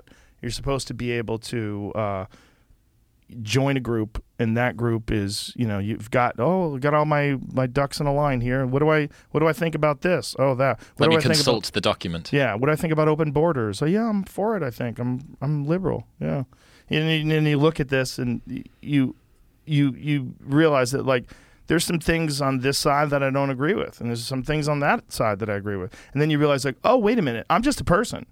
I'm a person with my own ideas on things, and I'm not a Republican, and I'm not a Democrat. I'm a human, and I resist these notions that I have to be classified in this very fucking clear and specific box. The problem is, if I know one of your views, and from it I can accurately predict everything else that you believe, you're not a serious thinker. Right. You've just adopted somebody else's ideology and you've plugged it in. Yeah. And I think this is one of the reasons why, whenever I see people online that always talk about the same stuff, you know, it, it's like an old leather pair of shoes. You can almost feel where it's going to go. You know Mm-hmm. what the opinion's going to be. Something news happened, the recession news about Wikipedia or whatever's happened, and you can tell what the take's going to be. There's, you're never surprised. Yeah, That means that they're not a serious thinker. yeah. Or it means you know they're they're ideologically captured at least in that specific topic. You know, like um, the abortion topic is what I call uh, it's a very human issue, and what I mean by that is it's very messy. It's not it's not a uh, it's not like a math problem. When you look at abortion, abortion in this country and abortion rights in this country, and that's what it is. I mean, you call it reproductive rights, but it's really abortion. You're you're, you're talking about uh, when a, a con- life has been conceived, right? There, it is the potential to become a human being. At what point in time are you comfortable with terminating that? And who do you think should be allowed to say whether or not another individual, not you, not your your partner, but another person, when when they get pregnant, when should they be allowed to have an abortion? And Texas has this crazy law. It's like six weeks, which is fucking insane. Because six weeks in, a lot of women don't even know they're pregnant. And then it's seven weeks, and now it's against the law. So now you have to travel to get an abortion. two weeks late for your period. Yes. I mean, fucking wild. That's wild to me. Um, and it doesn't make any sense. And it and it's mostly based on religious beliefs. I think. We don't have a Christian right in the UK, which is one element that's very different. It's very, very interesting. It's amazing that no one's come along and built one. Mm, yeah, well, I guess perhaps, 'Cause it seems like they could get a lot of people with that. Yeah, well, you've got them over here, but yeah, I think um, Yeah, we got a lot of them over here. it's interesting thinking about the way that the abortion debate comes about. I, I, I got asked on a Q&A recently, what opinion do you hold that most of your audience would disagree with? And I said that both sides of the abortion debate feel to me like uh, a, a kind of righteous side. Like I really find it difficult to work out. Like when I hear a, a Shapiro going like really, really good on the pro-life thing, I'm like, fucking hell, like that sounds kind of compelling. And then when I hear someone that's completely talking about the pro-choice in a really, really good way, I find fucking hell, that's really compelling. Right. And m- maybe that's just that I haven't done the work to f- get myself to a sufficiently robust position to make one call or the other. But I think it's what you said earlier on. This isn't a maths problem. It's a very, very messy issue. And it comes down basically to sort of morality and a felt sense of what is right for a lot of people. They can post hoc it as much as they want. They can say, well, actually, we know that the cluster of cells and this level of survivorship and blah, blah, blah. You go, it's a moral issue. It's mostly a moral issue. It's how do you feel about this? Yes. And now you're trying to verbalize it. Yes, and I think um, from my own personal perspective, my thought on it is first and foremost, I am not a woman. I am incapable of getting pregnant. You don't know. and I don't think that I don't think I'm a woman. But even if I was a woman, I'm pretty sure I can't get pregnant. So I might become a woman, but I can never get pregnant. At least in terms of like what science has figured out now. Like if medical science comes up with some new innovation and I can become a woman and get pregnant, I actually read something where they were talking about um, taking trans women and um, transplanting uterus in in trans women, and that this was at least theorized. Where do you get a uterus from? Another woman, Donation? yes, someone doesn't want a uterus, she gives it to you. He. See if yeah, you. You can say you. no, he gives it to you. Presumably, if you're getting rid of your uterus and it's still working, it's because you might be going through transition as well. No, it could be a woman that doesn't want her uterus. Just giving it away. Yeah, she doesn't like it. Like a yard sale. Yeah, like I don't like my left hand. You want it? I mean, there are people that. Do you know that there's there's people that um, uh, I forget what the term for it is, but they feel like they should be handicapped, and they're not. I know that there's and a, so tr- a they- trans autistic movement at the moment, which are people who aren't autistic but identify as autistic. Oh, that's hilarious. For the first time ever, I felt like someone was using my culture as a costume. Are you autistic? I don't know. I just feel like I feel like five percent autism is like a competitive av- advantage now. Oh yeah, for sure. That's what you want. You just want, you know, the Salt Bae. You want that much, just a sprinkling of it. Right. You want to microdose Adderall. Microdosing autism. Uh, good outcomes from first five years of uterus transplants. What? Is this into men? Okay, hold on a second. But this is women. Well, yeah, yeah, yeah, yeah, yeah. Well, okay. But this is correct. problematic, first of all, because they're saying women. So this is uh, I I was looking. It up Okay, this you're. way. Oh, no, no, no. You just go back. Yeah, go why I back. had it on the Uterine news. transplants and trans women. Ethicist sound in.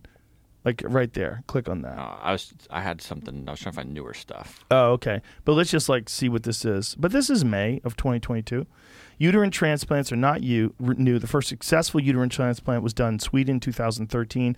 America boasted its first successful uterine transplant three years later at Baylor. But these were cis women born without a functioning uterus. Now, an Indian doctor is proposing uterine transplantation for trans women. That's this is what I was talking about. The reaction in the bioethics community is mixed. Oh, you think? Yeah, I was trying to see if there was a result to this case. I want to find the people that are in support of it. Like, yeah. Well, it's not just a uterus. It's not like a, a garage or a garage, as you Right. say. It's not just. It's not just like having a garage. It's not just oh, let's just park your car in here and it'll be fine. You can have my garage. I can have your garage. It's like there's more than just the the vehicle that you park it in. Right. The hormone cascades and a whole bunch of other stuff. Someone got really uh, criticized online a little while ago for replying to Elon Musk's problem about um, underpopulation and population collapse that test tube babies will fix everything. And he was like, well, it's the mother's heartbeat. It's all of the, the ways that you interact, that the baby interacts in utero with the mother. It's not just, it's not simply just like a vitamin pill that you could take or a particular um, solution that you could leave this fetus in, and then you get a child nine months later. Yeah, who knows what happens if we actually develop a full child outside of a human body? I mean, a real test tube baby, where there's some sort of a, an artificial environment, and then they all turn out to be sociopaths. They have no connection with other human beings, so they didn't develop a connection with their mother while they're in the womb. It could be wild. Or, excuse me, it could be a father in the womb because men can get pregnant now. I learned about the adaptive reason for psychopaths being in society. So you'd think like it's about 1%, 0.1% to 1% of people are psychopathic, right? And then you can Yeah. filter that down to the ones that have got sufficient uh, motivation to actually go and do something that's a bit wild. But I was asking this guy, the researcher, and I was saying, look, what is it? uh, How do psychopaths even exist? Like, why do they exist? I can't understand why they're adaptive. I know that you can be effective over short periods as a psychopath, but over long periods of time, it doesn't end up being very good for society. And I thought it would have been bred out. He said, Yeah, you're right, except for the fact that over the entire size of a population, a few psychopaths actually make sense. If you're a raiding party, a Viking raiding party that needs to go over and fuck everybody up in Lindisfarne, which is near to where I lived in the UK, you want some psychopaths. You don't want them to come back with PTSD. You want them to go over there, burn everything down, rape the women, pillage, come back with gold and supplies and grain and whatever else they take, and not care about it. You actually, on an individual level, psychopathy might not be fantastic for the people around them, but in a tribe, it's actually quite adaptive and quite useful. It's like a weapon, like a very specific sort of weapon that you can mm. use. Yeah, break glass in case of war. Yes, Yeah. yes, in case of raiding party. It makes sense that it would be sort of a, a, a legacy thing that exists in the human population. That we've had it because it was very beneficial thousands of years ago. But the difference is difference is now that you're not going to get pulled up as much for being a psychopath because you can move from town to town. If it was a Dunbar number of 100 or 150 or something in your tribe previously, what are you going to do? Go to the next tribe? Maybe Right. maybe maybe that would have happened. I don't know. Perhaps you could move from one tribe to another tribe. It seems pretty unlikely. You'd probably just get killed. But if you fuck over people one too many times, this is the reason that socially we're so careful of status. It's one of the reasons why we are uh, concerned about public speaking, because one of the few times you would have done that is when your status would have been in um, high focus, and people might have said, if this goes badly, they're going to drop down, or maybe you were defending yourself against the tribe of some kind right. if you're not able to move on, that would make psychopathy more difficult to manage and uh, more likely to be punished, I think. But now you can just go from town to town to town within a city. You can go from suburb to suburb, change your name, not use your social media profile anymore. I think that psychopathy, people that are actively uh, being psychopaths, are significantly easier now to hide in amongst society. Mm, that makes sense. It also makes sense that psychopathy would have been more common because it would have been more useful when you're constantly in tribal war. Correct. Yeah. But it depends on how you deploy it. So it's interesting. Psychopathy, to be a clinically di- diagnosed psychopath, you actually have to have committed criminal acts. So you can't be, because of the way that the, the current um, psychopathic checklist is called, I think you have to be 28 out of 40 in the UK or 30 out of 40 in the US. The US has got a higher threshold for psychopaths, which is kind of funny. And um, there was this guy, this researcher, who was researching psychopaths, and what you see is a particular area of the brain is downregulated, right? So you don't see as much activity when you see stuff like death or uh, images that would cause you to have empathy. So he decides that he's going to study a bunch of psychopaths, many of whom I think are actually in prison because you have to have committed a criminal act, and then he needs a control group. So the control group is going to be you're a professor, you've got students, use the students. And he was running out of people to put in the control group. I mean, he even used himself as one of the people. So, anyways, running through this control group and having a look at all of the people that are in it. And he notices this person's got no activation when they're going through. And he goes, Holy shit, this is the brain of a psychopath in the control group. I found a psychopath in here. I need to go and contact them. It turned out to be him. oh. Turned out to be the professor himself. He discovered that he was a psychopath whilst doing a study on psychopaths. And then he said, Actually, you know what? It all makes sense now. Because when people come round to my house and they're eating my food, I think, Who the fuck are all of these people in my house eating my food? Why are they here?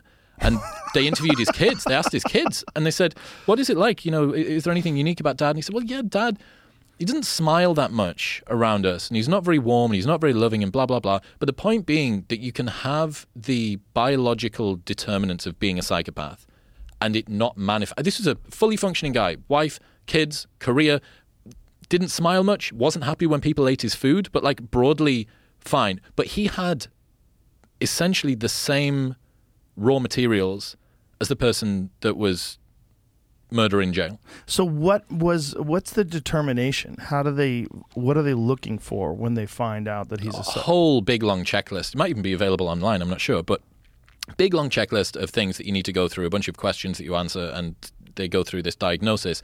But in order to breach the threshold of clinically being diagnosed as a psychopath, you have to have used it to commit crimes. So hmm. this meant that although this particular professor had all of the raw ingredients and it looked like he was psychopathic, by the what is it the DNS? What's that thing? The Diagnostic Statistical Manual DSM. Uh, the DSM wouldn't have categorized him as a as a psychopath.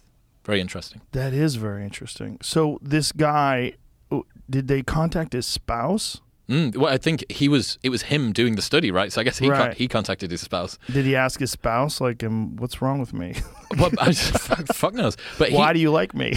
Perhaps. But then Yeah. you, you also have to think the fact that psychopaths tend to be pretty effective in the world, right? So someone that has very outgoing traits, they're super self assured, you know, you have a narcissism as well, as, as long as it's not uh, vulnerable narcissism. There's two types grandiose narcissism and vulnerable narcissism. What's the difference? So, grandiose narcissists are the ones who genuinely believe that they are better than everybody else. They are constantly proving this to everyone. Vulnerable narcissists manifest their narcissism in a similar way, but it's to try and hide the fact that deep down they don't believe that they're anything. So, both types of narcissism will manifest in a similar sort of way. Both of them will be out there, but one person is desperately seeking approval and needs people to tell them that they've done well, and the other one doesn't. They're just going to continue believing no matter what reality brings to them. Now, the vulnerable narcissists are actually really dangerous. And the reason for that is that if the world doesn't give to them that which they think, they're going to get very, very angry and aggressive because that taps into ah. something that maybe they're fearful about that's deep down. That makes sense. That makes sense where a lot of people who have uh, a distorted perception of where they should be in the world are angry at others Yep. who are doing well. hmm And, And if someone takes them down, if somebody was to take the piss out of them, the grandiose narcissist, it would just be water off a duck's back. I don't like care. Trump, Yep. Yeah, Yeah. definitely grandiose narcissist, right? He's not he's not got vulnerable narcissism in him. Someone that's a vulnerable narcissist, everybody knows that friend that just can't not bring up the most recent brilliant thing they've done, but they know that if they poke them a little bit too hard, that it would really, really hurt. That's the vulnerable narcissist. Mm, yeah. Interesting. So, when this study is done on psychopaths and they're looking for these traits, are they able to do some sort of a scan of the mind? Is there like an fMRI or something like that that they're Yeah, and they're looking for brain activation in particular areas that respond to imagery. I think that people are being shown, and the imagery is stuff like um, war images, dead bodies, uh, s- stuff that should cause empathy to come through. Because I think a lack of empathy is one of the main uh, insights, one of the main causes uh, or determinants. Sorry, that uh, It's interesting. Like, is there a difference between uh, desensitization, which is something that haps- absolutely has happened with people being able to access horrific images and videos and stories online, because your access to horrific images is so much greater than at any time in human history. However, for the most part, our physical interaction with horrific imagery is down way way more than it ever was mm. like in you know during times of war and during times of famine and in the past when thing you know things were way more brutal in history. But our access to images like there, there's a certain argument that video games and violent films and all these things have desensitized us to imagery so everyone's maybe become a little bit more psychopathic in that way. Right, because like, what do you if you're studying a person's reaction to things? It's not like you're taking them to a rape scene. It's not like you're taking them like, hey, we're gonna watch this guy get murdered. Come with me. We're gonna be like, It's not as visceral. Yeah. right. You're not gonna be right there. Like, how do you react when you're like? uh, Are there levels to this? Like, if if someone was stabbing someone right in front of you, would you not care at all, or would you just not care if you saw a video? Mm. Yeah, You the threshold is different. The threshold's Right. always. But I mean, this is the problem with any lab study, right? Right. Anytime that you want to try and talk about arousal response Right, or, or right. all of that, it's it's in a lab. So there's a conversation analysis is a, another type of science that's done, and most stuff that's done to do with the way that people speak, they'll bring them into a lab and then they'll analyze the conversation, or they'll watch them perhaps under multiple cameras. Conversation analysis is actually done of, of this. It wouldn't even be this. It would be even it would be us out for a beer or something like that, and then they record that session. They go away and they transcribe it. Difference hmm. being that you're able to get things out of a non-lab setting that you couldn't get in a lab setting. Just there's always going to be an impact, right? An unnatural impact. And yeah, you might be right. I mean, perhaps there are people that are totally fine looking at the images and not being there in front of the situation itself. Yeah, I would really worry about that analysis today because I do think that people are so much more comfortable with seeing horrific things today. And particularly things that are not quite real, like violent video games. Like if you play Grand Theft Auto, you could beat someone to death with a crowbar. It's a part of a game that's been played by millions of people. There's a lot of weirdness to that. There's a lot of weirdness to like getting accustomed to semi realistic imagery that is not if you saw it in real life, it would be horrific.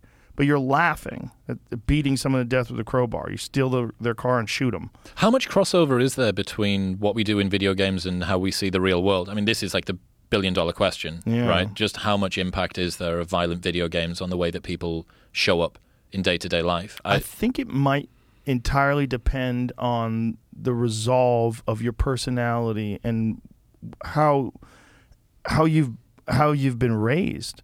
I think if you're a person that doesn't get a lot of interaction with human beings, maybe have uh, negative interactions with family members and parents, and you seek escape through these violent video games, and you play these violent video games, and the imagery is stimulating and exciting, and you get to feelings of of victory and of satisfaction by achieving these goals, which include shooting people yeah. that could be a problem. Like, Wait. say, a person like yourself, like a fully formed adult human being, n- nice guy. I'm sure video games are not going to turn you into a psycho. But if you're being raised on the internet and you're on fucking 4chan all day looking at people getting shot in the face, and then you go and play violent video games, and then you don't have any interaction with loving people. There's, I mean, there's people like that that the vast majority of the human interaction is through a screen to a faceless person somewhere else and you're get just getting data in terms of like text from posts and articles and you're reading you're laughing at horrible v- memes and then you're playing violent video games like you are in some way i don't know if what the equation is for nature versus nurture but i would imagine that there's some impact that all of that stuff has on your your overall being. But the question is like, what is that? What's that number? Have you had a look at behavioral genetics much? So No. it's how heritable a lot of the traits that we have, especially psycho- psychologically, are. So there's this guy called Robert Plomin. He did the biggest twin study ever in history. It was every twin born between, I think, 1991 and 1994 in the UK. He invited them to be a part of this study. It's something like 60,000 pairs of twins that he hmm. did. And what he was trying to do was he was trying to tease apart the difference between nature and nurture.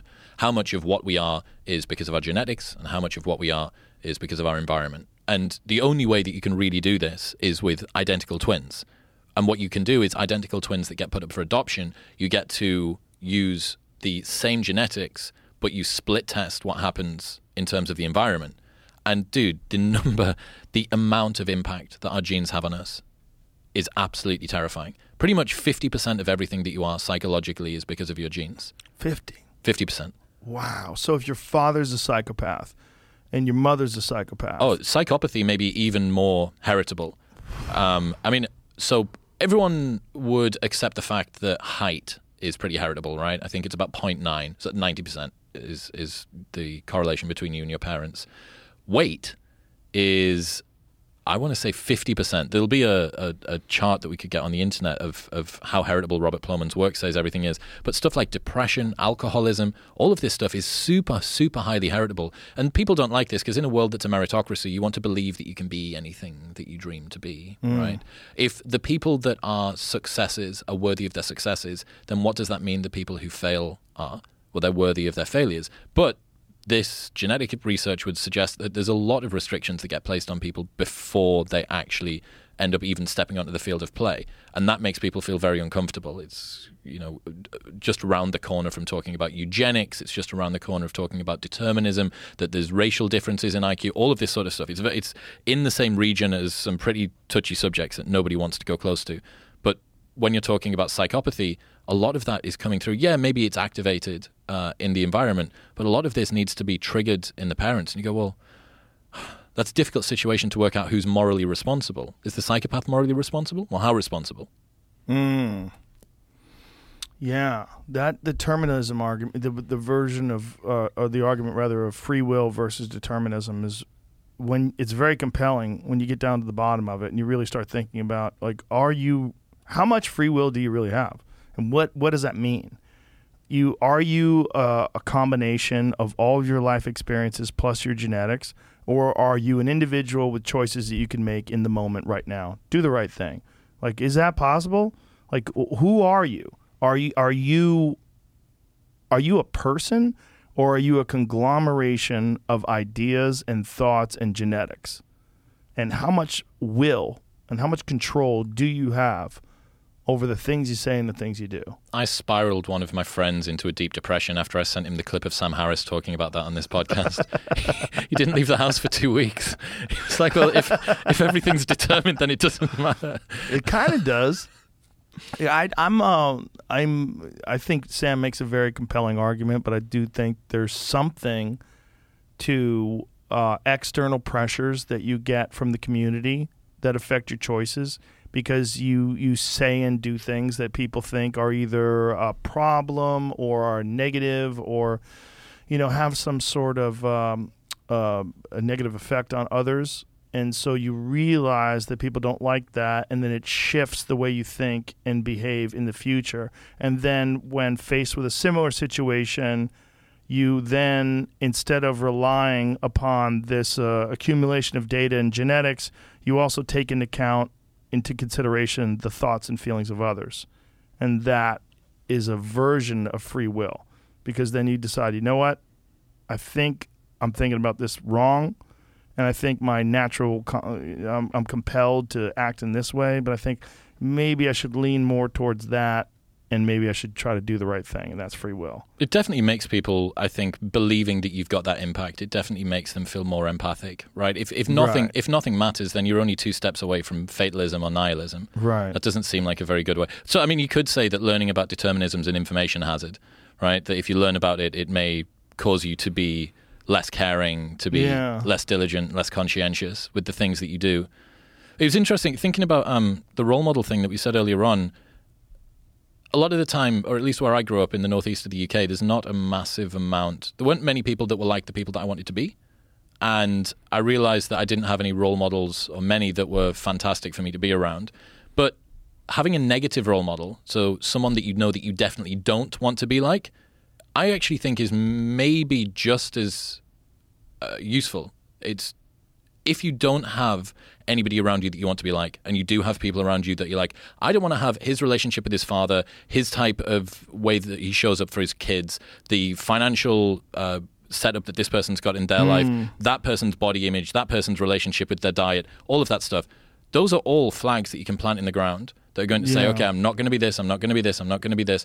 And avoiding ruin is probably more useful than actually trying to achieve success. Like people can get themselves out of the game a lot more easily than they can get to the top. And if you end up with a criminal record or dying in a car crash because you were drunk driving or getting a girl pregnant when you're both too young to support the baby, like all of these things are huge problems. And the downside of that is much worse than the upside of being more inspired. So I just felt like looking at negative role models is potentially a useful way to go about things like that. Yeah, I think that's why a lot of people who are very successful came from a horrible environment. Like they realize that's not how I want to be. That, that's a big factor with uh, alcoholics' uh, children. The children of alcoholics either become alcoholics themselves or really have a, a, a- great disdain for alcohol. Mm, yeah, but if you grew up on an island, this the um, genetic predisposition for alcoholism is pretty high. But if you grew up on an island that had no alcohol on it, you wouldn't be an alcoholic. So everything isn't fully determined by your genes, right? The environment plays a role. I did a gig once on this place called Block Island. And Block Island, I think, see, find out where Block Island is. I think it's off Rhode Island somewhere. But, uh, I mean, I don't know if the audience that I had was indicative of the rest of the population of this island, but the, there wasn't a lot. Yeah. Yeah, okay, Rhode Island. There's not a lot to do on this island. And uh, I think it's like mostly like fishermen or people who, you know, I, I don't know. But I've never encountered a more stupefyingly drunk audience in my life. they weren't just drunk. I mean, they were fucking obliterated. And it was the whole crowd. And it was me and this uh, this guy Scott that I was uh, doing this gig with. And uh, I remember uh, we went back to the place where we were staying afterwards, and we were like, "Never again. We're never doing this gig again. This is the worst gig ever. We have to tell everybody." Is there a right amount of drunk that the crowd needs to be? No, no, they could be completely sober and have a good time. I mean, uh, alcohol is obviously a social lubricant, and it helps a little bit for people to you know loosen up and have some fun. But uh, you know, I mean, I I go to shows all the time where I'm sober and I'm laughing. You don't have to be drunk. You don't have to be intoxicated in any way. But being stupefied, and these people were st- just "Wah!" Larry. It, it wasn't one of them. It wasn't ten of them. It was all of them. I've never encountered an audience like that where everyone was shit faced. There was no like. There's got to be a table that I could turn to with like the, the rational group of people that are just out having a good time, going, "What the fuck is going on?" There Nada. was no people like that there. Everyone was just and keep drinking. They kept drinking, and it was just so depressing. And I was just thinking, imagine growing up and being stuck on this island. Mm. Maybe it's better now, people. I don't know, Block Island. Maybe you got it going again, going on now. You pulled it off, got your shit together. But when I was there in like 1989, it was horrific. I mean, it was fucking horrific, and we we couldn't believe it. I forget how we got there, probably like a ferry or something. But I remember like coming back, we were just going, I'm never fucking going back there again. Because it's like you, there was not, there was no, there was no humor. There was nothing you could say. It didn't matter what you said. These people were obliterated. I mean, the whole audience was obliterated just I remember this lady like yelling out at Scott when he was on stage. She was just like, yeah. And I looked over and like the people that were with her were like barely recognizing she was that drunk and they were just s- plastered. Talking about funny stuff, have you seen the new PETA adverts about how meat can get in the way of your love life? No. Jamie, please. Yeah, please. It's going to get in the way of your love life. My So- goodness, you definitely don't eat meat then. Uh, these adverts are some of the funniest things that I've seen on the internet. It's a new campaign. This says it was from 2017. Is this? Meat will get in the way of your love Yeah, it life. says meat interrupts your sex life. Yeah, that's it. Oh, it might be tw- uh, Oh, is it from 20 Is this it? yeah. Okay, let's see. There's a cow in the middle. oh. First of all, that guy has problems anyway with his fucking man bun. Whoa, Look at him. easy. I got one. Doesn't look like that though. Shave it off. that silly fella. Yeah, scroll down, Jamie. What's it saying? There should be some more. So, yeah, they put them on the side of the road. How's it interrupt your sex life? Uh, there's one with a pig there. Meat and dairy clog your arteries and can lead to erectile dysfunction. That's not really true. None of that's Go a little bit further down. I think there's one that looks like two guys have had their mind blown by a chicken. There it is. meat interrupts your sex life. Two guys that have had a threesome with a chicken, and it looks like they've blown their mind. I don't think that's what they're saying. I, think I know the it's- chicken is keeping them from fucking each other. That's what it's saying. That somehow or another chicken is bad for your sex life. Tell that to 95% of the world who eats meat. It's probably more than that. I think it's like 97. Women see men who are omnivores as more attractive than men that are vegetarian as well. A Is bunch that of, true? Bunch of studies on it. Yeah, yeah, yeah. They see men. Uh, but what about vegetarian women? There's a lot of vegetarian women and vegan women that are disgusted by people who eat meat. Perhaps, but that means that you've reduced down your dating pool, right? Hmm. As a vegetarian man, you're at a disadvantage to all of the omnivore women. Right. But perhaps an advantage to the vegan and vegetarian women. Potentially a high price to pay, though, just to get laid. to not have meat again. Well, unless it works for you. I think for some people, that's what they want. You know, I, I, I mean, I'm a, a strong believer is that in biological diversity, And I think there's many people that thrive on a vegetarian diet. They don't seem, seem to have a problem with it at all. They seem happy and healthy. And Have you ever tried it? yes, when I was fighting, I I was uh, I did a vegetarian diet for six months because I was trying to maintain a r- ridiculously low weight, and uh, it didn't work.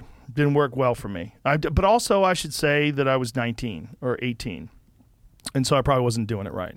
But I was just eating vegetables. I would go to like um, I'd buy Chinese food and I'd get like you know Buddha's delight and I'd get all vegetables and I wasn't eating any meat at all. What was your performance like? Changes? I was just a, a little like lack lack of energy, like listless.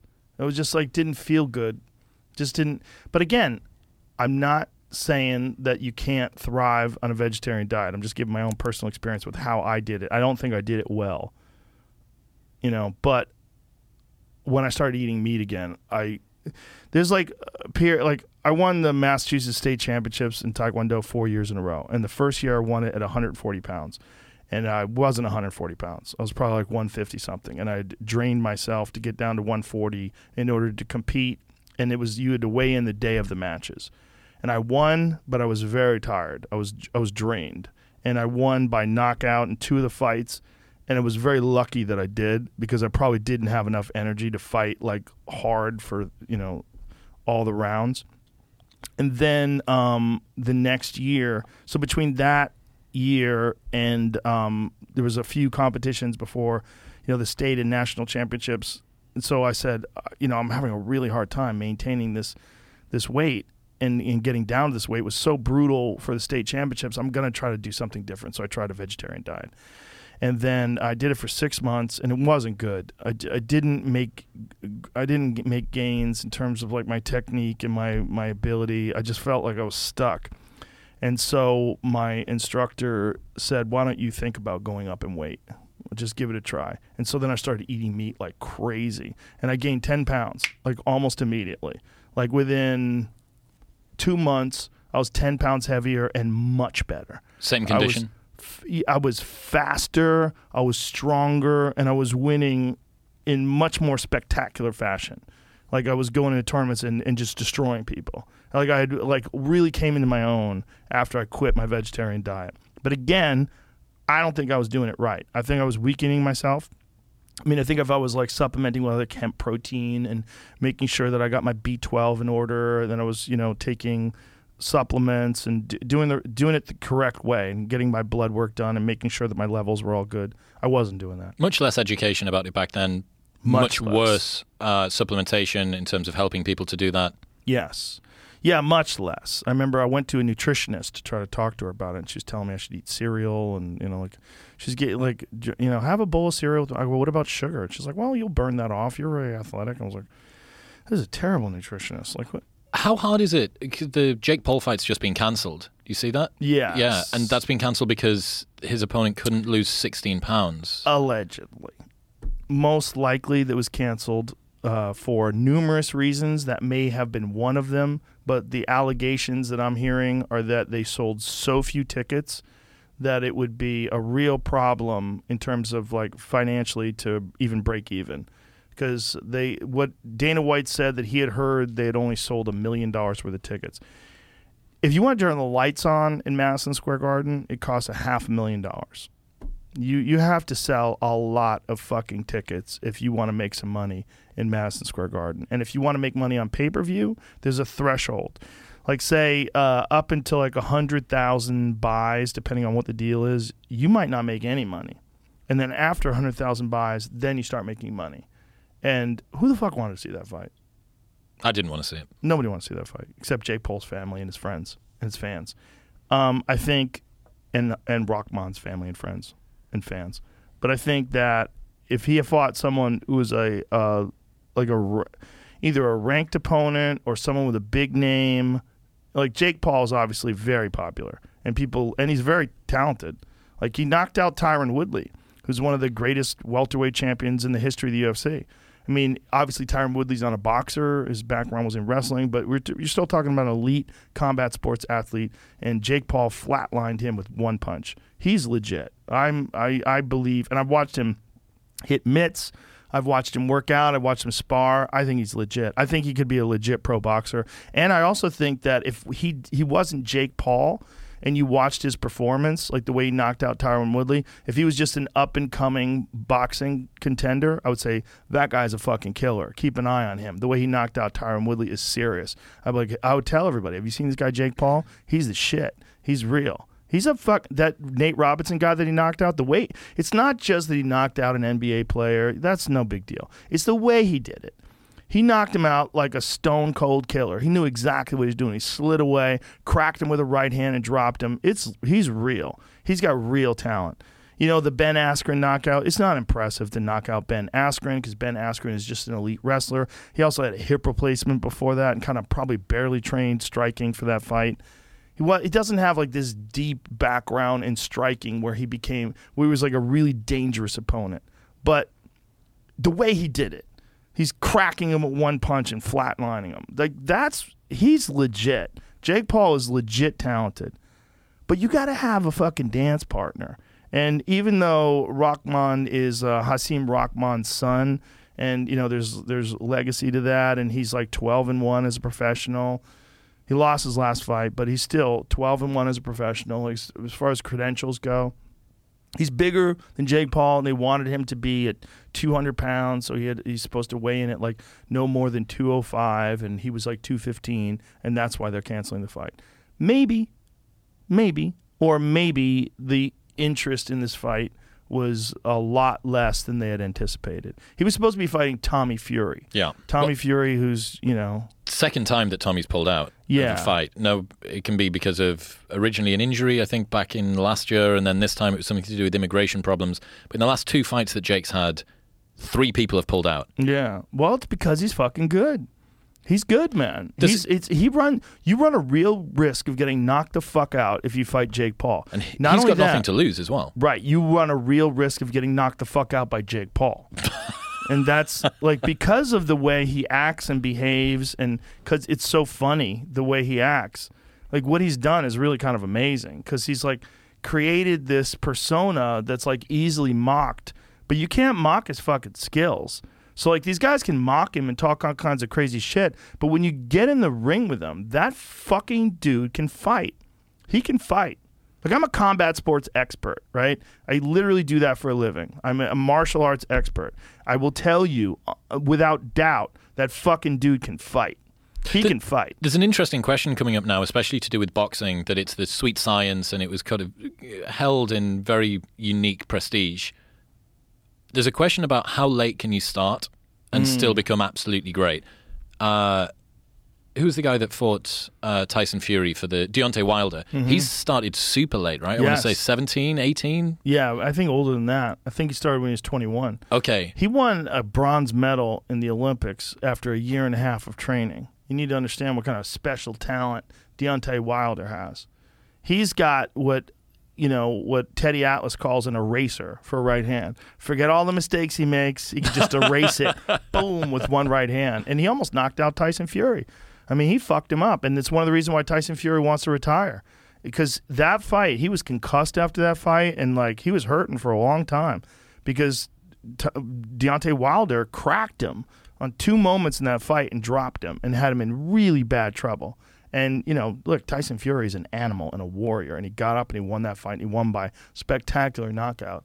But a lot of people would have went night night that day. A lot of people, most people. But there's a question to be asked here of how late can you start? You know? Depends on the individual. Because some people just have an inherent ability to learn athletic pursuits. They just they just they have uh, just better understanding of their body. They have a better relationship with movement for whatever reason. And you can say like that it's important to have uh, traditional martial arts or boxing training early on. And for the most part, that's correct. But there's a lot of things that people do, whether it's uh, just fucking around with their friends or whether it's other sorts of uh, athletic pursuits that can enhance your ability to learn boxing and can enhance your ability to learn MMA. But to be the best of the best, I think there's a real good argument that you need to start early. Because Tyson Fury obviously started early, Deontay Wilder didn't. but also Tyson Fury's six foot nine. I mean, the physical gifts that he have that he has are undeniable, and the, the guy's mind. I mean, he's he's a fucking animal. Like when he goes in there, when he was talking to Deontay Wilder and they were doing the uh, the pre-fight instructions, he's looking at me. He's, "You're a fucking bitch. You're a bitch. You're a bitch." And he was saying that to him, and you could see Deontay Wilder going, "What have I got myself into?" Like that was, I think, for the third fight. What he'd already knocked him out in the second fight, and he fucked him up in the third fight. Too. Built different, man. Yep. And it's also the environment he grew up in. You know, obviously he's a gypsy. He calls himself the Gypsy King. You know, it's like you're around people that are fighting all the time. There's a long history of bare knuckle boxing in the gypsy community. I mean, they're tough fucking people. Jake Paul called out Canelo Alvarez as well. That's hilarious. That's Yeah. a death sentence. Yeah. Yeah. But uh, also, Jake Paul's 200 pounds. Canelo Alvarez really should have never fought at 175 pounds, which is when he fought Dimitri Bivol. He lost the title at 175 because Bivol is an elite, legit world champion at 175. And a lot of people feel like that's why he avoided the rematch with Bivol, and that's he's going down to uh, super middleweight to fight uh, Triple G. Because if he fought again, Bivol would have his number because Bivol had him in real trouble in moments of that fight where he had him up against the ropes. And he was absorbing punches.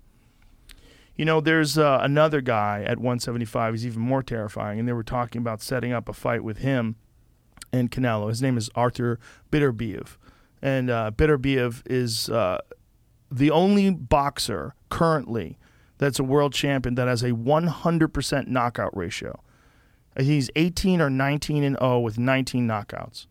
And he fucks everybody up. And they were talking about setting up a fight with him and Canelo Alvarez. There's a reason why there's weight classes. You know, Cane- Canelo Alvarez fought Floyd Mayweather at 152 pounds. Mayweather made him go down to 152 to weaken him, right?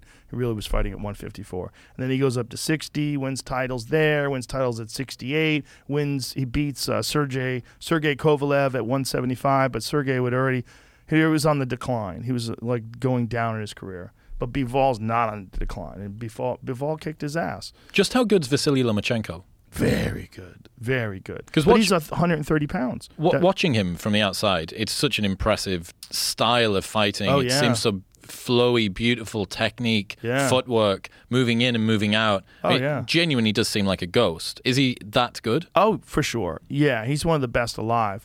He's just pursuing big money fights at a weight class that it's not his natural weight class. Like when he fought Teofimo Lopez, he fought Lopez at 135. Now Lopez is a big 135. He drops weight to get down to 35. Whereas Lomachenko really should be a champion at 130. And I think he started off his career at 26. So he's like going up in weight class to fight these bigger power punchers, and it's having an effect on him. And also, I think he went into that fight with compromised shoulders. There was something wrong with his shoulder, and he wound up getting an operation on it after the fight. But his footwork was because his father, who's his trainer, told him to take two years off of boxing and just concentrate on Ukrainian traditional dance. Did you No know way. this? No yeah. way. Yeah, yeah, yeah. And uh, through dance, he developed this ability to move his feet in a way that, you know, footwork is everything. It's a giant. I mean, punching someone in the face is everything, but footwork is next to that. It's so important because it puts you in positions. If you watch, v- pull up Lomachenko highlights, Vasily Vasily Lomachenko. When you look at his highlights, what he does is he'll stand in front of someone, he'll hit him, and then he does this step to the side, hits him here, and then spins him around and hits him at a different angle. It's all his footwork. His footwork is spectacular. I mean, he's always in a position to catch people. Like his movement. Like, look at this. Look at that. Look at how he's moved to the right and he's off to the side. Look how they did that. it's fucking incredible. Who moves like that? His footwork is the best in boxing. But that's not being taught through boxing. Well, it's being taught through Ukrainian dance and the, the movement that he developed, plus boxing. Honed through boxing. Yes, I mean it's his ability to move his feet is is paramount. It's it's huge in terms of like the impact that it has on, uh, had on his success. But also, he's an elite boxer. On top of that, there's so many things about him that make him special. He's a microsecond ahead of every opponent, right? It's also it's he's not there to be hit, man. It's like he knows where they're going before they know where they're going. And he steps off and look at that. Look how he sets up.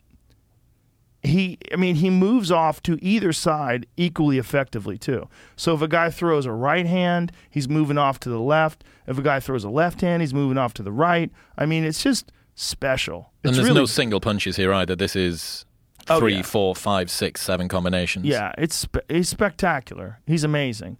But like, you know, when you look at how he started off his career and the guys he was fighting and the size of them in comparison to like Teofimo Lopez, the guy who he lost to last, it's a giant difference in size. Mm. And that is uh, that has a huge impact because there's a lot of things he can't do. When he was standing in front of Lopez, every punch that Lopez threw in threw at him had disastrous consequences. Lopez is a, a ruthless power puncher. Because of the size difference. Yeah, it's just a big, and also Lopez super fucking talented on his own, and Lopez rose to the occasion, and Lopez beat his ass. But there was moments in that fight where he was putting it on Lopez, like particularly like the eleventh round where he poured it on, you know, because he was like realizing that he was behind in the scorecards. Is that typical for fighters then in boxing? They started a weight fight and then they go up and up and up and up and up. It up. depends. My favorite, one of my favorite boxers of all time is Marvin Hagler, and he was 160 his entire career. Never went anywhere. Stayed at 160, dominated everybody. He's like, come to me. You guys are welterweights. You want to fight? Come to me. Light heavyweights. You want to fight me? Come to me. Come down here. This is my. Ch- I'm the king, and he was. He was the king for a long fucking time at 160. I'm going to guess that that's how people accumulate tons and tons and tons of titles, though, by moving up through weight categories. And that's just as they grow as athletes, as they accumulate more muscle mass, generally with training age.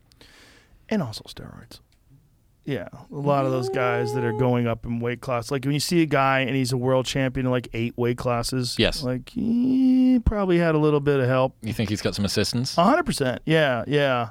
There's uh, always been a lot of shenanigans in terms of boxing and the use of supplementation. Mm. Yeah. Well, it depends on whether or not uh, Hunter Biden's special powder is being thrown in there as well. Well, that thing's that, that's not going to help you unless you're uh, Aaron Pryor. Aaron Pryor uh, was the only guy who uh, his trainer gave him something in between rounds, and uh, he went out to stop Alexis Arguello. Uh, he stopped him after his trainer said to his trainer, who's banned from boxing now for not just this. His, his trainer was Panama Lewis, who's a uh, famous sort of uh, sketchy character in the world of boxing. But he said, "Give me that bottle." No, the other one that I mixed. And he says this in between. See if you can find that. And then he gives Aaron Pryor what's most likely cocaine. And Aaron Pryor goes out and fucks Alexis Arguello up in the next round and stops him. You're kidding me. Yeah, no, no, no. Watch this. Let me see it, Jamie.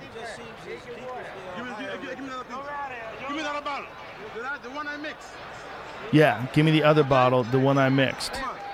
So he's having a really tough fight with uh, Alexis Arguello, who is an absolute killer. And so he's giving him the other bottle. So he gives him the other bottle, and Keith comes out, woo! Having a great time. Yeah.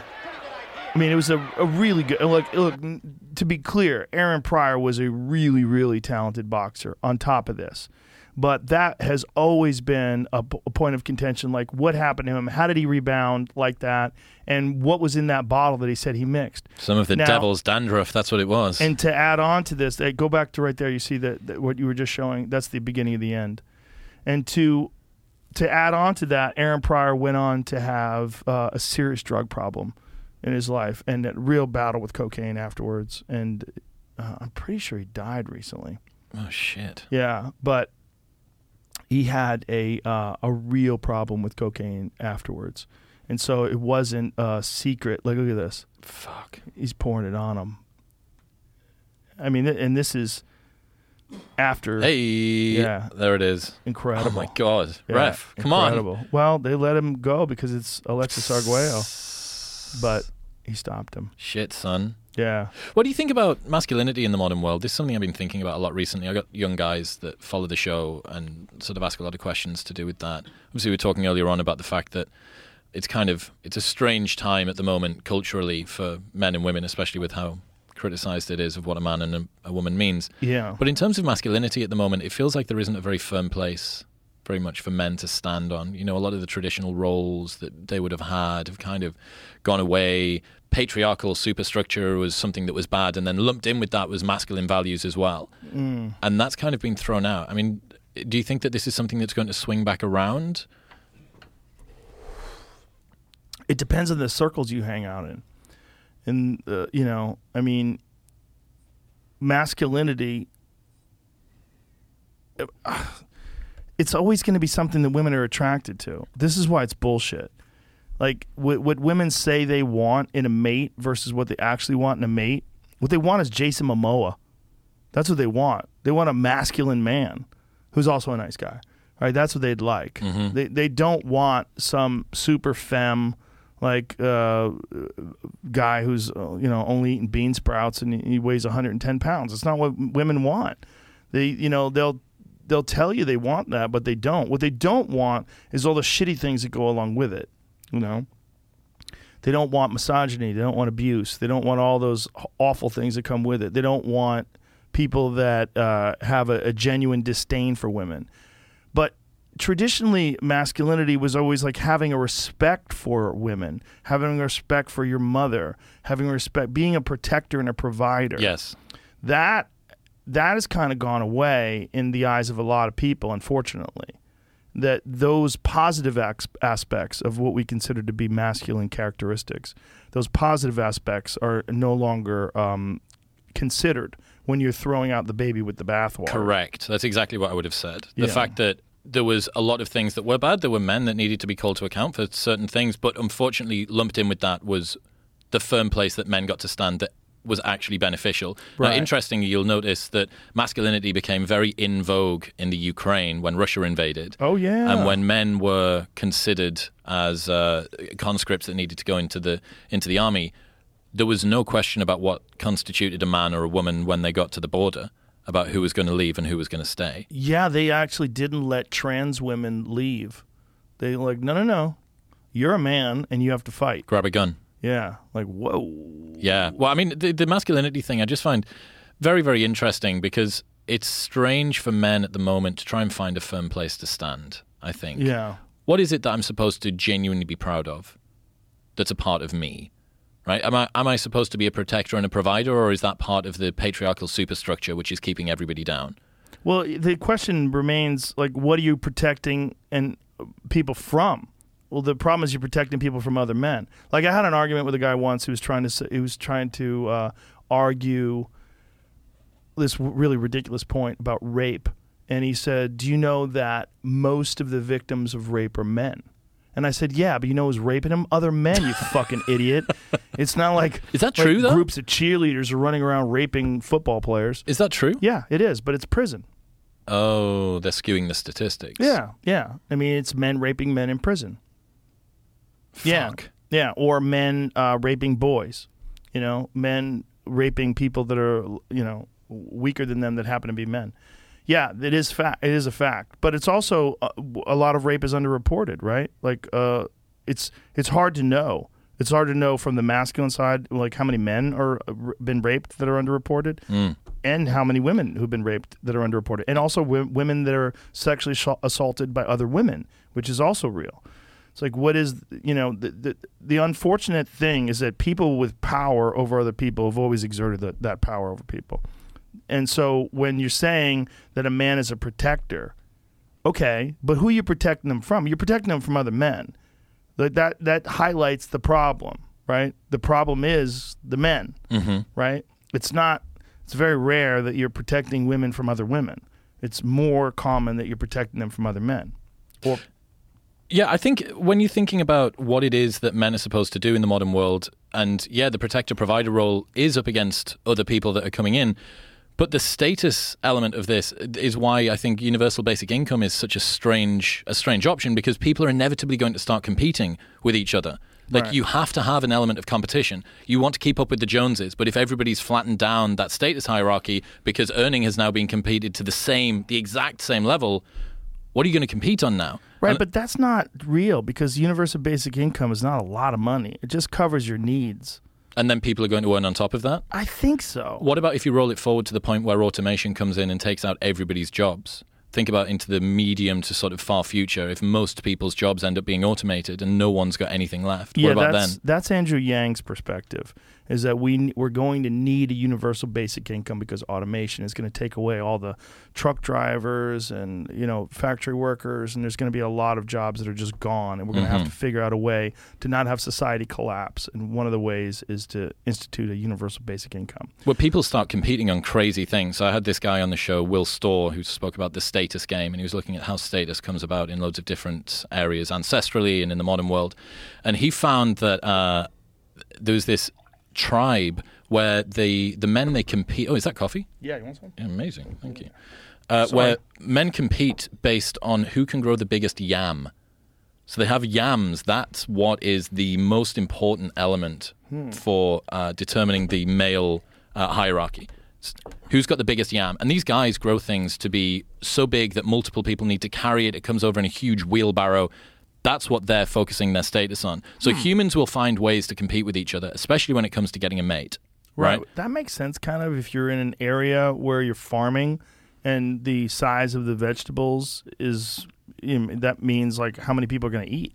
Perhaps, but I don't think that these are for eating. This is kind of just a, a random display. Right, but I think it's perhaps a legacy thing, you know, talk- left over. It What is says this? here that they would give their big yam to their worst enemy to, to make him obligated to grow an even larger one to have his status fall when he was unable to do so.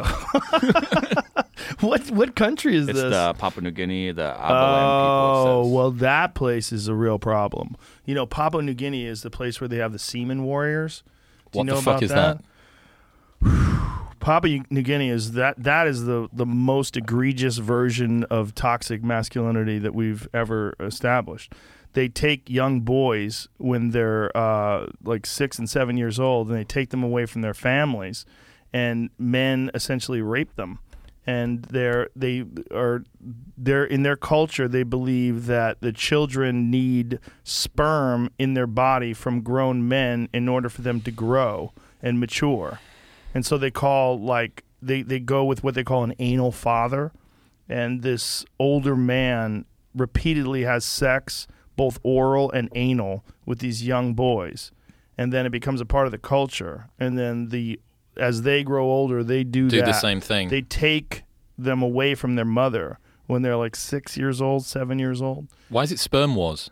sperm warriors Sperm, oh, sperm warriors. yeah, to become a man here, and in essence, a warrior. These young men are taught how to detach themselves from their mothers and the women around them as a means of showing that they can live without them and prove their masculinity. The six stage process of affirming one's manhood can take anywhere from 10 to 15 years until these young men father a child. Much of the initiation and training is characterized by what some have deemed to be highly erotic and sexual.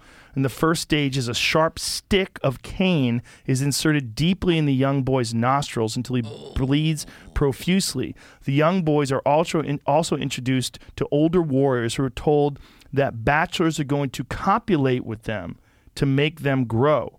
Throughout much of the sixth stage, the act of having a the stick of cane inserted into the nostrils and the performance of fellatio are integral to the process of becoming a man.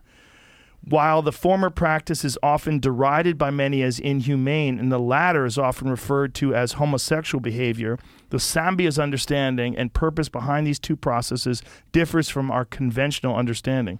Oh, how woke. So scroll scroll up here. While much of it view the practice of inserting the cane stick in the nostrils being inhumane because of the obvious infliction of pain and injury to the body, for the Sambia it's a symbol of strength and his ability to sustain pain, which is indeed a requirement of a warrior. Additionally, the act of performing fellatio and the act of ingesting semen is seen as an integral part of manhood because boys are unable to mature into men unless they ingest semen and they adhere to the notion that all men have in quotes, eaten the penis. Eaten the penis. Yeah. According to Sambia belief, the semen of a man possesses the masculine spirit, which young boys will be able to attain through the ingestion of semen. Yeah, it's fucking crazy. Well, you've had Michael Easter on the show, right? The Comfort Yes, Crisis. yes. Yeah, yeah, yeah. I mean, I love his insight there. The fact that we don't have rites of passage anymore. Mm-hmm. And that these are big deals. It's something that marks a transition. I think we can avoid that one. You don't want that one? No. I No? Think, I think we should avoid that one. Okay, fair enough. Okay, well, if you, But if- I- no, if, but if you- right- that that that sounds like you're not being open to other cultures, Joe. You're right. Like perhaps you should be thinking about eating the penis a little bit more, perhaps. But yeah, I think the the the lack of uh, rituals and routines that get people to go through Yeah. something, a rite of passage. Think about what it is when people go into the army. You know, you're bonding together over brotherhood. I learned this uh, the other day on the show about how men bond by doing things and it makes sense that men would bond by doing things because that's what they would have gone out ancestrally. We're going to take down that mammoth. Me you jamie grab spear go get my mammoth Right, that would be what we would do. But interestingly it also creates a reason for why men's friendships are a little bit more shallow. Because if you were to die while we were out on the hunt and then i spend the next three months weeping at your death that means that i'm pretty useless men need to be able to cycle through friends more. So it, it seems like men have broader social circles, but much more shallow. really? Women have tighter social circles that are more deep. I don't think that's true because the brotherhood that men have that they form in combat and the the brotherhood that men have when they're a part of uh like uh, combat sports teams and like people that do very very difficult things together that's an intense bond that's a brothership that's a that's a family thing that's a, a love bond that's uh it's it's very deep and some would say deeper than most female relationships that most females have with each other Yeah, perhaps, but they're bonding over doing a thing there, which is, I think, the important element that they've got going on. They're doing something. It's almost a simulacrum of war, right? When you're being a fighter. So or the or the warriors who are actually doing war. Yeah. they're bonding over that. They're and they have to, yeah, and they have to rely on each other. When you're talking about people in, in like elite combat sports teams, like like the SEAL teams and things along those lines, not combat sports, I mean you know combat teams, uh, like those guys are fucking tight with each other, like in a, in a way that is you don't see that much in female relationships because they have to rely on each other. They have to have their backs. And they, they also know that that person has gone through BUD/S. They've gone through like this insane, difficult weeding out process of weak minds, you know, and, and people that will quit. That those guys are different. That's like the, to to, but that's a rite of passage, right? Yes. That's people that have gone through something where they've proven their their worth and value, and they're they're also their their self esteem is based on that. That they have gone through this thing and they know who they are. They have accomplished this thing and they've passed through this test. it certifies that the people that are around you are worthy of being around you. Yes, yes. And you can trust them and count on them. And you value them very, very highly. And I don't think those are shallow relationships at all. I would agree. I would agree. I think this is on average again. Um, one of the issues that you have here is this chasm of comfortable complacency that a lot of people are caught in at the moment. So I learned about this uh, this idea called the region beta paradox. Right. So the region beta paradox. Imagine that if you were to go a mile or less, you would walk it, and if you were to go more than a mile, you would drive it. Paradoxically, you would go two miles quicker than you would go one mile. So that means that sometimes worse situations can be better than better situations.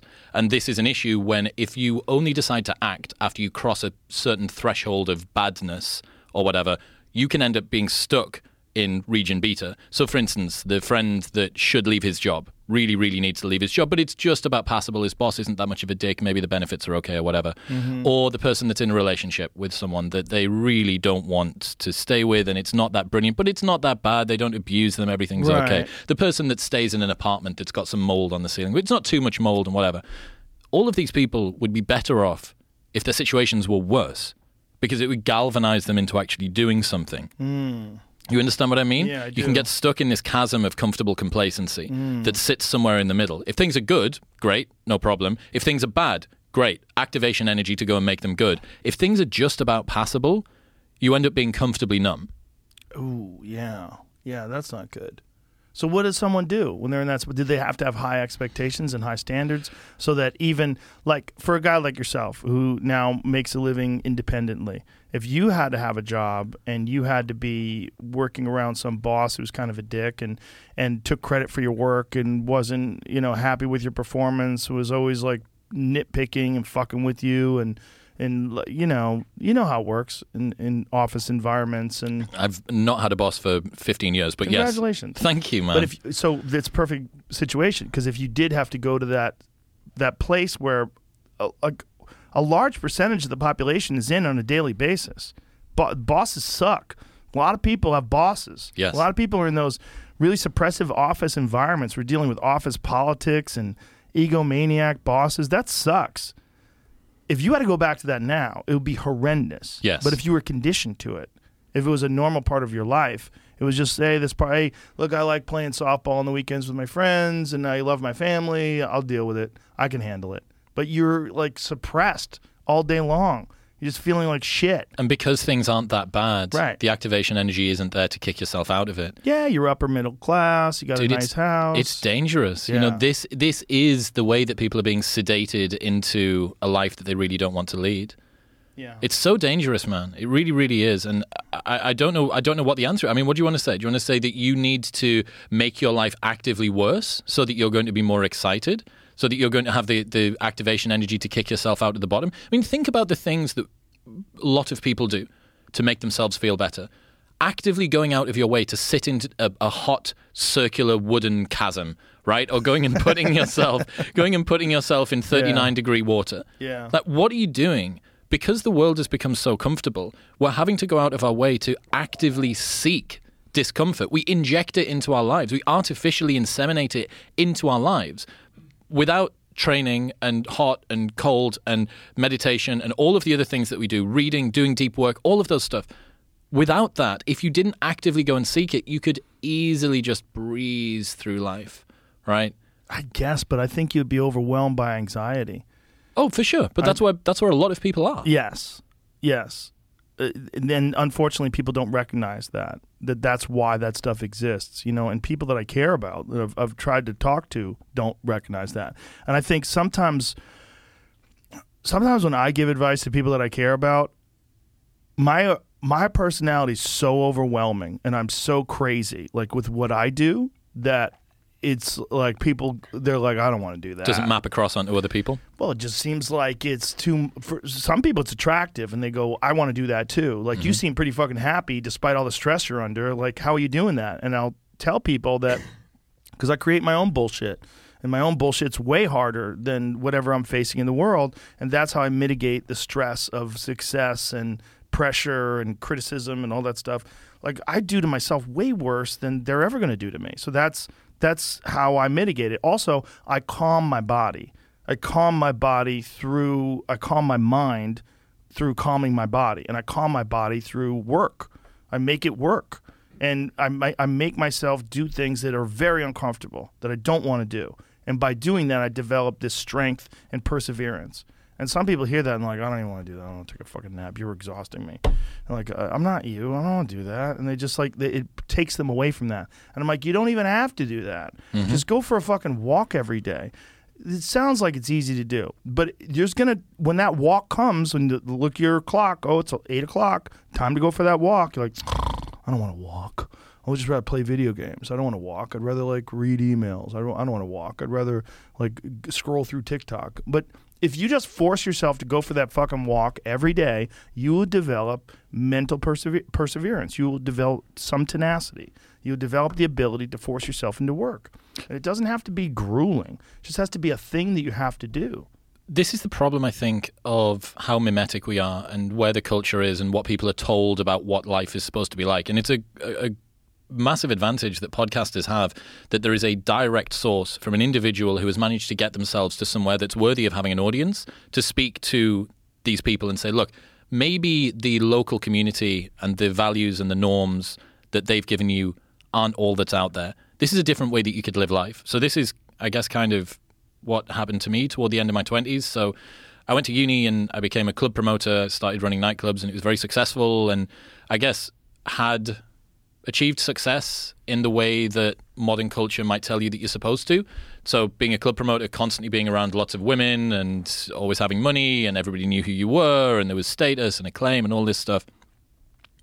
But then it felt like I was thirsty for something and I didn't know what I was supposed to drink. There was something I, I, I thought like, is this really all that life's got to offer me? Hmm.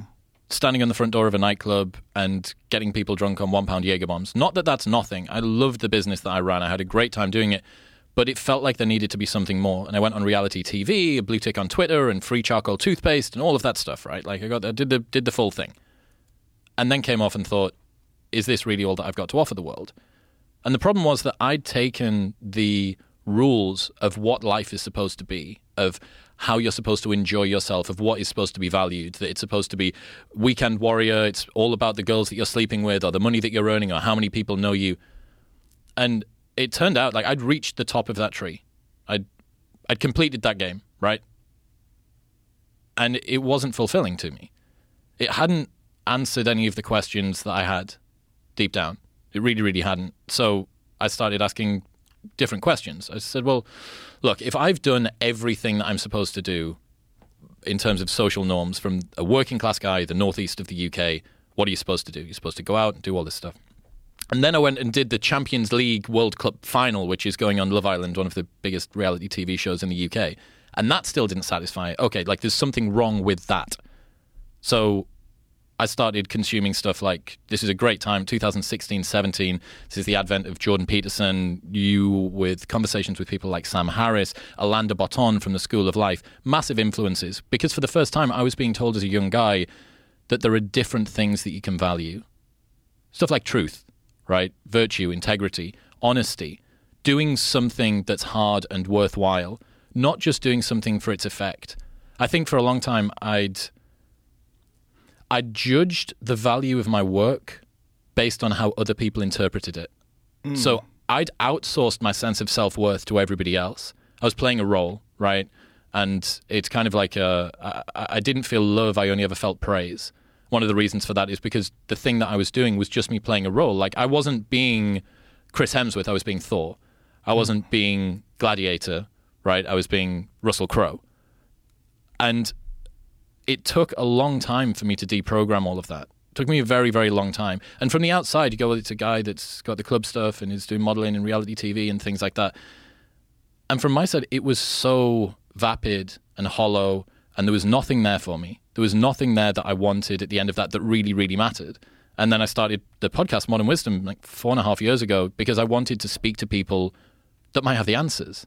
Like, hang on, if I'm getting this from listening to other people's conversations, maybe if I get to sit down with other people that I think are interesting or useful or have insights, perhaps that'll move me a little bit closer to where I'm supposed to be.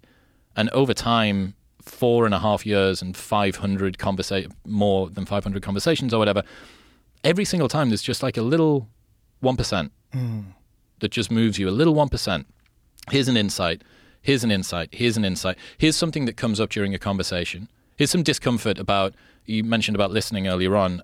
I always wanted to interrupt. If I didn't speak on a show, if there was silence ever, I would presume that it's because I wasn't interesting or the guest wasn't interested in me, or maybe the audience would think that I was stupid or whatever. I was always outsourcing my sense of self worth to what other people were thinking about me.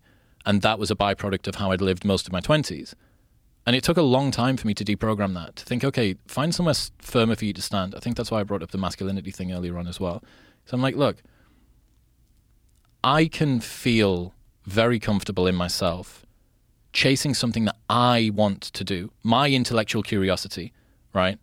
Finding people that I resonate with, having conversations that I hmm. really care about, about how to engineer human DNA so that it can survive space flight because there's tons of radiation. Never going to use it, right? Probably not going to get to go to space, probably not going to re engineer my DNA.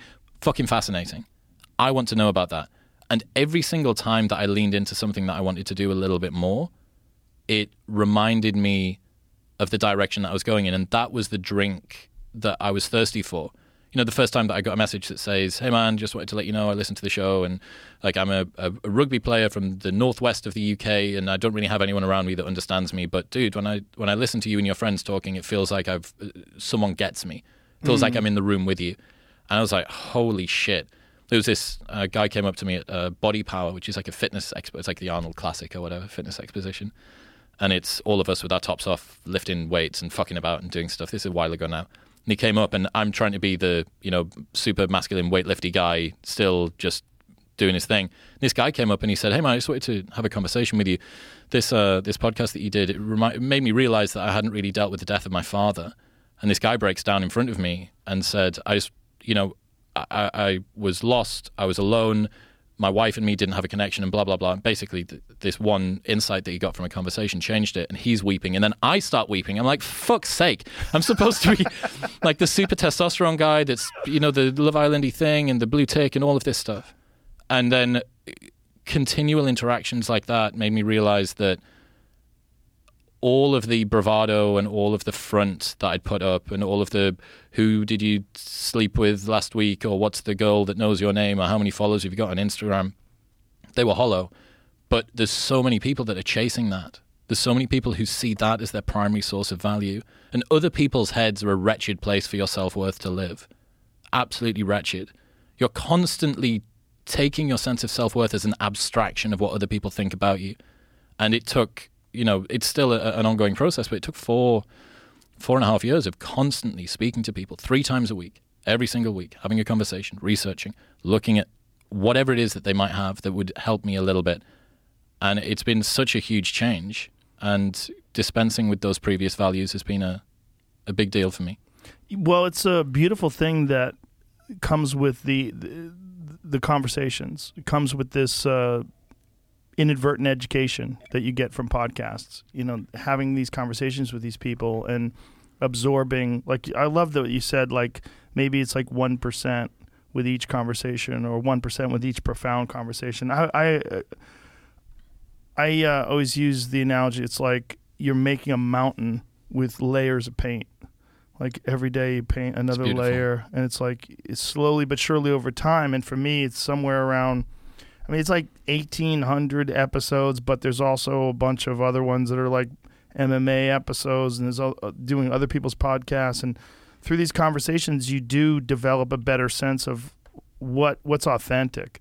And i think what you're really selling what you in particular are selling is authenticity right?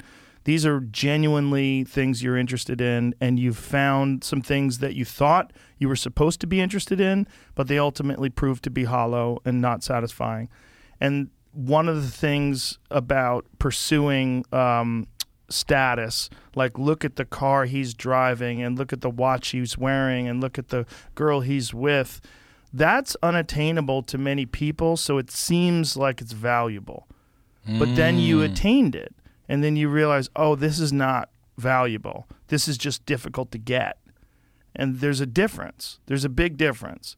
What what's valuable is something that fulfills you intellectually emotionally spiritually lovingly right? Like having a great relationship with someone is very valuable and it's hard to achieve. It's hard to be worthy of having a great relationship. It's hard to be worthy of having a great friend and to be a great friend is very valuable and to be friends with people that are intellectually stimulating is so valuable the people that are around you the people that you can have conversations with you that ignite a curiosity and, and change your perspective and a person whose point of view and ideas are they're enriching to you. They literally are fuel for your own curiosity and fuel for your own perspective. And you could admire that person's thoughts and take some of what they've said and apply it to your own life. And we're doing that. You and I are both doing that. And we're doing that through conversations that affect, you know, who knows how many people out there. Who, know, who knows how many people have listened to your conversations with people and developed a newfound perspective, developed a, a different way of looking at their own life that is now serving them and helping them get out of whatever unsatisfying, shallow life that they're living and move towards something that's more aligned with who they want to be and who they can be. And they realize it through you and through you saying these things that you had all those things, all the trappings of fame and success. What people look at because they're so hard, it's hard, so hard. It's so hard to be wealthy. It's so hard to drive a, a very nice car. It's very difficult. So when people see a person who's done it, they say, "Oh, I want to be like him." And you can either be that guy that flaunts that all the time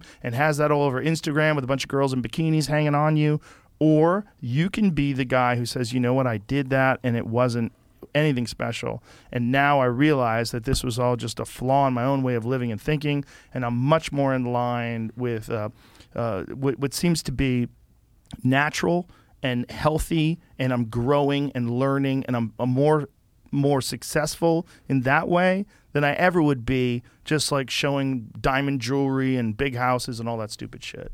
Dude, I love the insight that it's not valuable, it's just difficult to attain. Yeah. And the difficulty in attaining it is a proxy, it masquerades as value. Yes. So Naval has a quote that says, uh, "It is far easier to achieve your material desires than to renounce them." Mm. And I do think that there is a an element of that that we can say this right, and lots of people consume lots and lots of content online, and you can tell someone, "Look, this is what the top of the mountain looks like, or this is what further up the mountain than you are looks like," and yet they still need to trudge all the way up there, get up there, have a look for themselves, and go, "Shit." You're right. Yeah. That guy, you remember that guy that I listened to five years ago? He was right. So there's an element of not futility, but I feel like a lot of people still need to learn this uh, firsthand. You know, had you have consumed the right amount of stuff online, you could have, I could have front loaded a lot of the lessons and mistakes that I needed to make, and not needed to do them myself. I would have just been able to go, Yeah, you you need to figure it out yourself.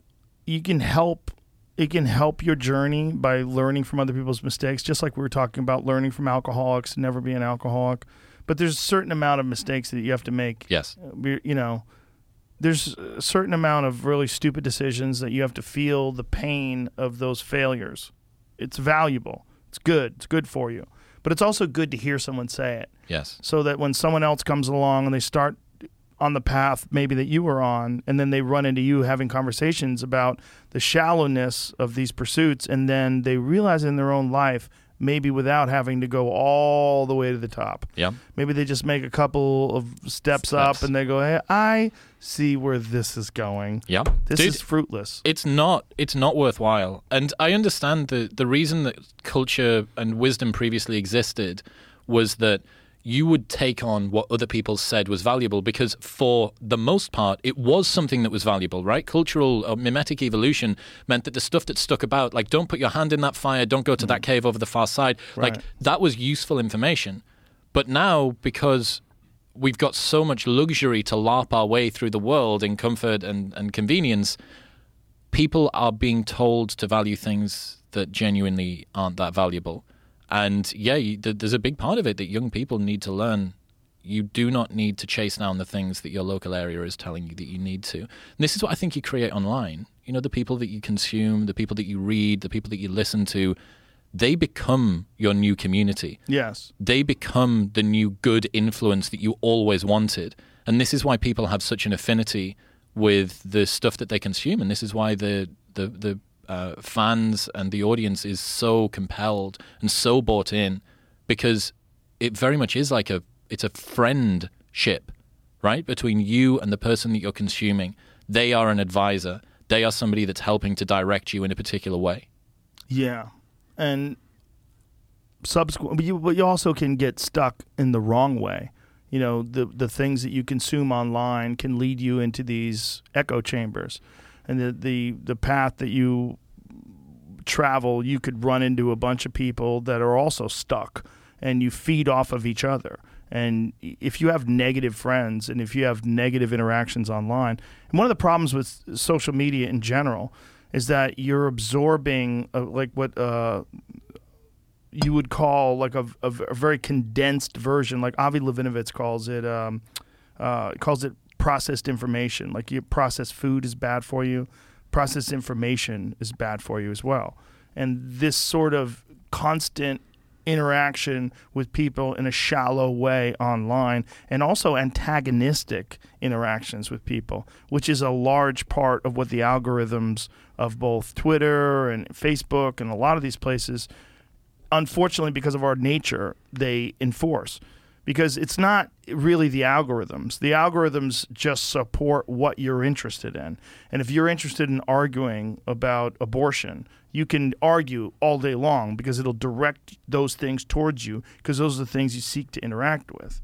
But if you're just interested in sports cars and watches and fucking, you know, watching rugby, that will be your algorithm. It'll be all that. It's really like what you choose to interact with. For the vast majority of people, the thing they choose to interact with more often than not is things that upset them. Mm. And a lot of that is because they're unsatisfied with their own life. Their actual life, the people that they interact with, the thing they choose to do for a living, the way they exist in the community of actual human beings that they are around on a daily basis is not good. They don't like it. It's unsatisfying, it's unhappy, and then they get into these fucking these groups online and they they find conflict in that and they avoid the problems that they need to resolve in their real life and just try to resolve these sort of external situations in these weird uh, Twitter gangs. it gives you a simulacrum of a community, Yeah. right? But I mean, I guess so does every online community. The difference is is this one genuinely valuable to you? Yes. Is this something that's actually making your life better? And that's the problem that the distinction between the two is very, very difficult to work out because you have all of the trappings, right? The one, this is belonging, it's a shared sense of ideals, it's all of this stuff Yeah. on both sides. yeah. If it's not directed towards something which is genuinely virtuous, I mean, you see this. I'm not sure. Are you familiar with MGTOW? Have you heard of that? Men No. going their own way. So What? there's so there's a, a bunch of um, groups within the manosphere, right? Which is men trying The to work. manosphere? Manosphere, yeah. so men trying to work out what to do online. And Oh, I. I, I resonate with this because I was somebody that got to the end of his 20s and was fucking clueless. I mean, I Right. still might be a man child now at 34, but my point being that I'm less of a, an idiot than I was back then. So there's a whole bunch of different groups red pill, black pill, MGTOW, incels, all of this stuff. And what they're trying to do is they're all different flavors of people trying to work out how the world works. And men going their own way are people that have been scorned by women, usually, or having difficulty with women, and have now renounced them entirely. We don't need them. I'm not going to be involved with them anymore. Men going their own way. A lot of mm. them are people who maybe were previously married, they're uh, tangential to men's rights, which is you may be familiar with. They're kind of like uh, justice for guys who don't have access to their kids after divorce Yeah. and stuff like that. And w- what's happening here is they've got the simulacrum of a community. In fact, they have a community, but some of these areas, especially the black pill forums for guys, can be a pretty bad place to be in. It, they uh, discourage something called ascending, which is going from where they are to now being something more, to actually getting into a relationship with a girl. That would be seen as um, betraying basically the ideology of the group. And I understand as a guy that was looking for conversations, it's fortunate that I fell upon School of Life and Jordan Peterson conversations with you as opposed to that community because both of them would have given me the same sort of influence, the same kind of satisfaction, but long term would have given me incredibly different outcomes. Hmm. Yeah, that whenever someone's discouraging people from loving relationships or engaging in happy loving relationships or the idea that that's impossible or that you should stick with us and you shouldn't go off on your own and find a woman that you're compatible with and that you enjoy being with, that's a ridiculous community. That's not good for you. That's not that's like no better than saying don't have good male friends. That's no better than don't have a good relationship with your children. It's stupid. Like good relationships are great. It's a part of what we're doing. We're not we don't exist in a vacuum. The you know, no one is happy on their own. People like to think of themselves as individuals. I'm a rugged individualist. Okay, I'm a loner. Are you really? Like there's a reason why the worst punishment they can give you in prison is solitary confinement. We need each other. We are a super organism. We're just trapped in this idea that we are uh, uniquely individual on our own.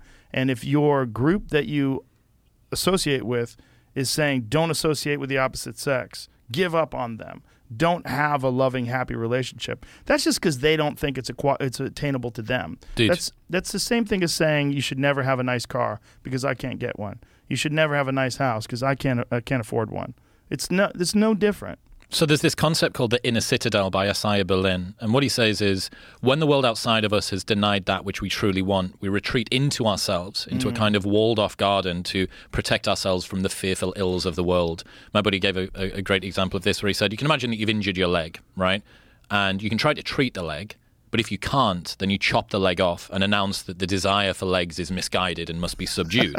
and you see this everywhere, right? Like, how many people do you know that have got into a polyamorous relationship and said that monogamy isn't ancestrally compatible?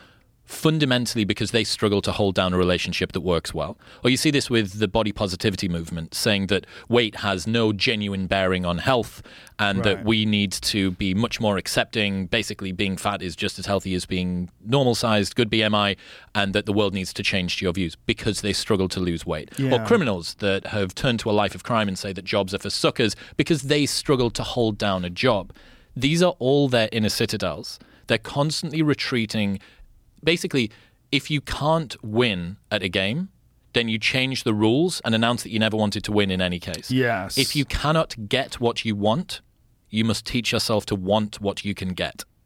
Hmm. Yes, yes. The body positivity is a great example too because they actually get angry at women that lose weight. Like Adele. Adele. I was going to bring her up. Yeah, it's a perfect example because she's gorgeous now. It's crazy. Yeah. That that beautiful, like healthy woman was trapped inside an overeater, and she figured it out. And she But you're no longer part of the tribe. Exactly. Not only that, but they're angry at her. She's betrayed them. I mean, uh, they've said that about Lizzo too. They don't want her to lose weight. Like angry at her for She's trying. like a pretty big girl as well, right? Probably be healthy for her to lose some weight. But Yeah. that, you're no longer able to uh, make me feel more comfortable about the life choices that I've made. Yes, and you, If you they don't them. identify with them anymore. You know, they, they, they think that person is another now. Well, you're just another beautiful, healthy, sexy, thin woman, and I don't like you anymore. You're cast out of the kingdom. Purity spiral. Yeah. Bonded together over the mutual hatred of an outgroup, not the mutual love of an in-group. They Yeah. never loved Adele. They loved the fact that Adele wasn't what they hate, Right. right? Well, she was also an amazing example of an incredibly talented woman who was also obese. crushing it despite the fact Yes. or in spite of the fact. So yeah, I mean that's but how is it that the person that's overweight and is an inspiration to people is an inspiration for as long as they stay that way, but losing the weight isn't even more inspirational Right. because right. it throws into harsh reflect the fact that they haven't done that bit. They're also not Adele the singer, but they knew that they never could be. right. Adele did the weight loss thing that fundamentally everybody knows that they could achieve. And this is the problem with the the black pill as an example. Uh, I had to go What is black pill? so black pill is men who consider themselves uh, evolutionarily and with regards to women basically lost causes they would say that they are never going to have a relationship with a woman and they bond together over their mutual despondency at this fact and the problem that you have with the black pill community is that it's this ascending thing, which would be moving from that to a functioning man that may have interactions with women. I had this lady, Naama Kates, on the show, and she did a ton of research into incel culture and stuff. And within these forums, if any of the guys were to say, uh, she told me if any of the guys were to hint at ascending, that they would be pushed out of the group. And I went, oh, so if they got a girl's phone number, for instance, or something like that, and she says, whoa, whoa, whoa, way less than that. If they went into the Starbucks and the cashier was female and her eyes lingered on them for more than they thought that they should have done, and they posted that in the group, they would be pushed out. And it's for the same reason. It's the same reason that Adele is a, a, a bad example Yeah. because it gives them hope.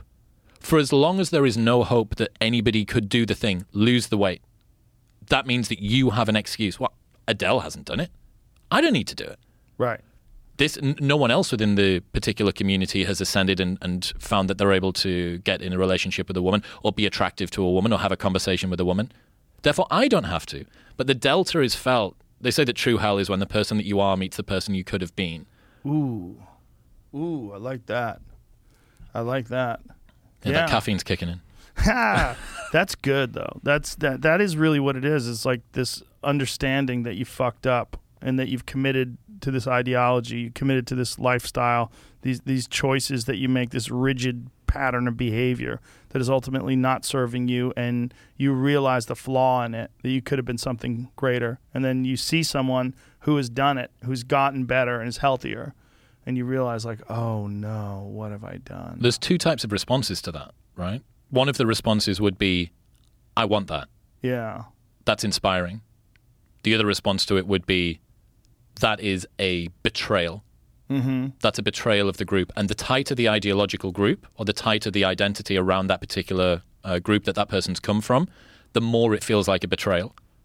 This is why tribalism is so dangerous, man. As soon as you decide, you know, you were saying earlier on about uh, right and left, Democrat and Republican are kind of stupid ideas. Because as soon as you do that, you agree to adopt wholesale all of the views of the group. And as soon as you begin to deviate, that's seen as a lack of commitment by your side and a chink in your armor by the other side. So Yeah. it doesn't allow you to be a person. It doesn't allow you to fit into the very unique shape that your life is supposed to take. You're Yeah. supposed to put on the onesie. But you're you're also highlighting two options. There's one option that makes you feel terrible for your own choices and you feel angry and you don't want to associate with that person who has changed and grown. And then the other option is for you to be inspired and to do that and become like that person and and, and look at that as a, a motivation. But you also can realize that just because you fucked up and you've made this bad choice, you've run into the person that you could have been. It doesn't mean you, can't change paths. It Doesn't mean you can't course correct. The problem is people don't like course correcting because it requires them to admit that they've been on a bad path and they've they've fucked up. But course correcting is beautiful. It's important. It's important. It's a part of growth. It's like it's very valuable to be able to understand that oh my god, even though I've like lived 12 years as a Mormon and I've committed to uh, polyamorous marriages and all this jam- that's not good. Like I this is a the, it was written by a con man. Joseph Smith was 14 when he wrote this shit. Fuck. You know like you can get past bad decisions, but you just have to admit that they were bad decisions. You have to admit that they're not self-serving, they're not beneficial, and that ultimately there is other ways to go about living your life that would probably be better. So, change. This loops in with the uh, importance of how people attach themselves to their opinions that we were talking about earlier on. So, the fact that a big bunch of people on the internet and in the real world feel terrified to admit that they're wrong. Yeah. If we are judged by our opinions, not our deeds, then admitting the fact that you have a wrong opinion is tantamount to destruction, right? It's destruction of the ego. People that can't admit that they're wrong are at the biggest competitive disadvantage in the modern world of anybody else, as far as I can see. You Yeah. need to be able to admit that you're wrong. One of the problems of playing a persona, which I was doing for a very long time, this big name on campus guy in front of a club, like, hi mate, bye mate, how are you mate, blah, blah, blah, was that the persona was contrived. I was always thinking about who is it that I'm supposed to be?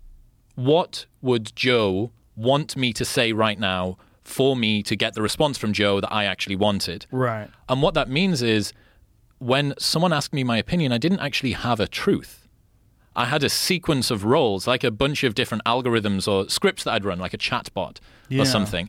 And I would be like, okay, if this, then all of the people I've spoken to that are kind of similar to Joe, therefore I will come out with this answer, and maybe that'll have the response that I want.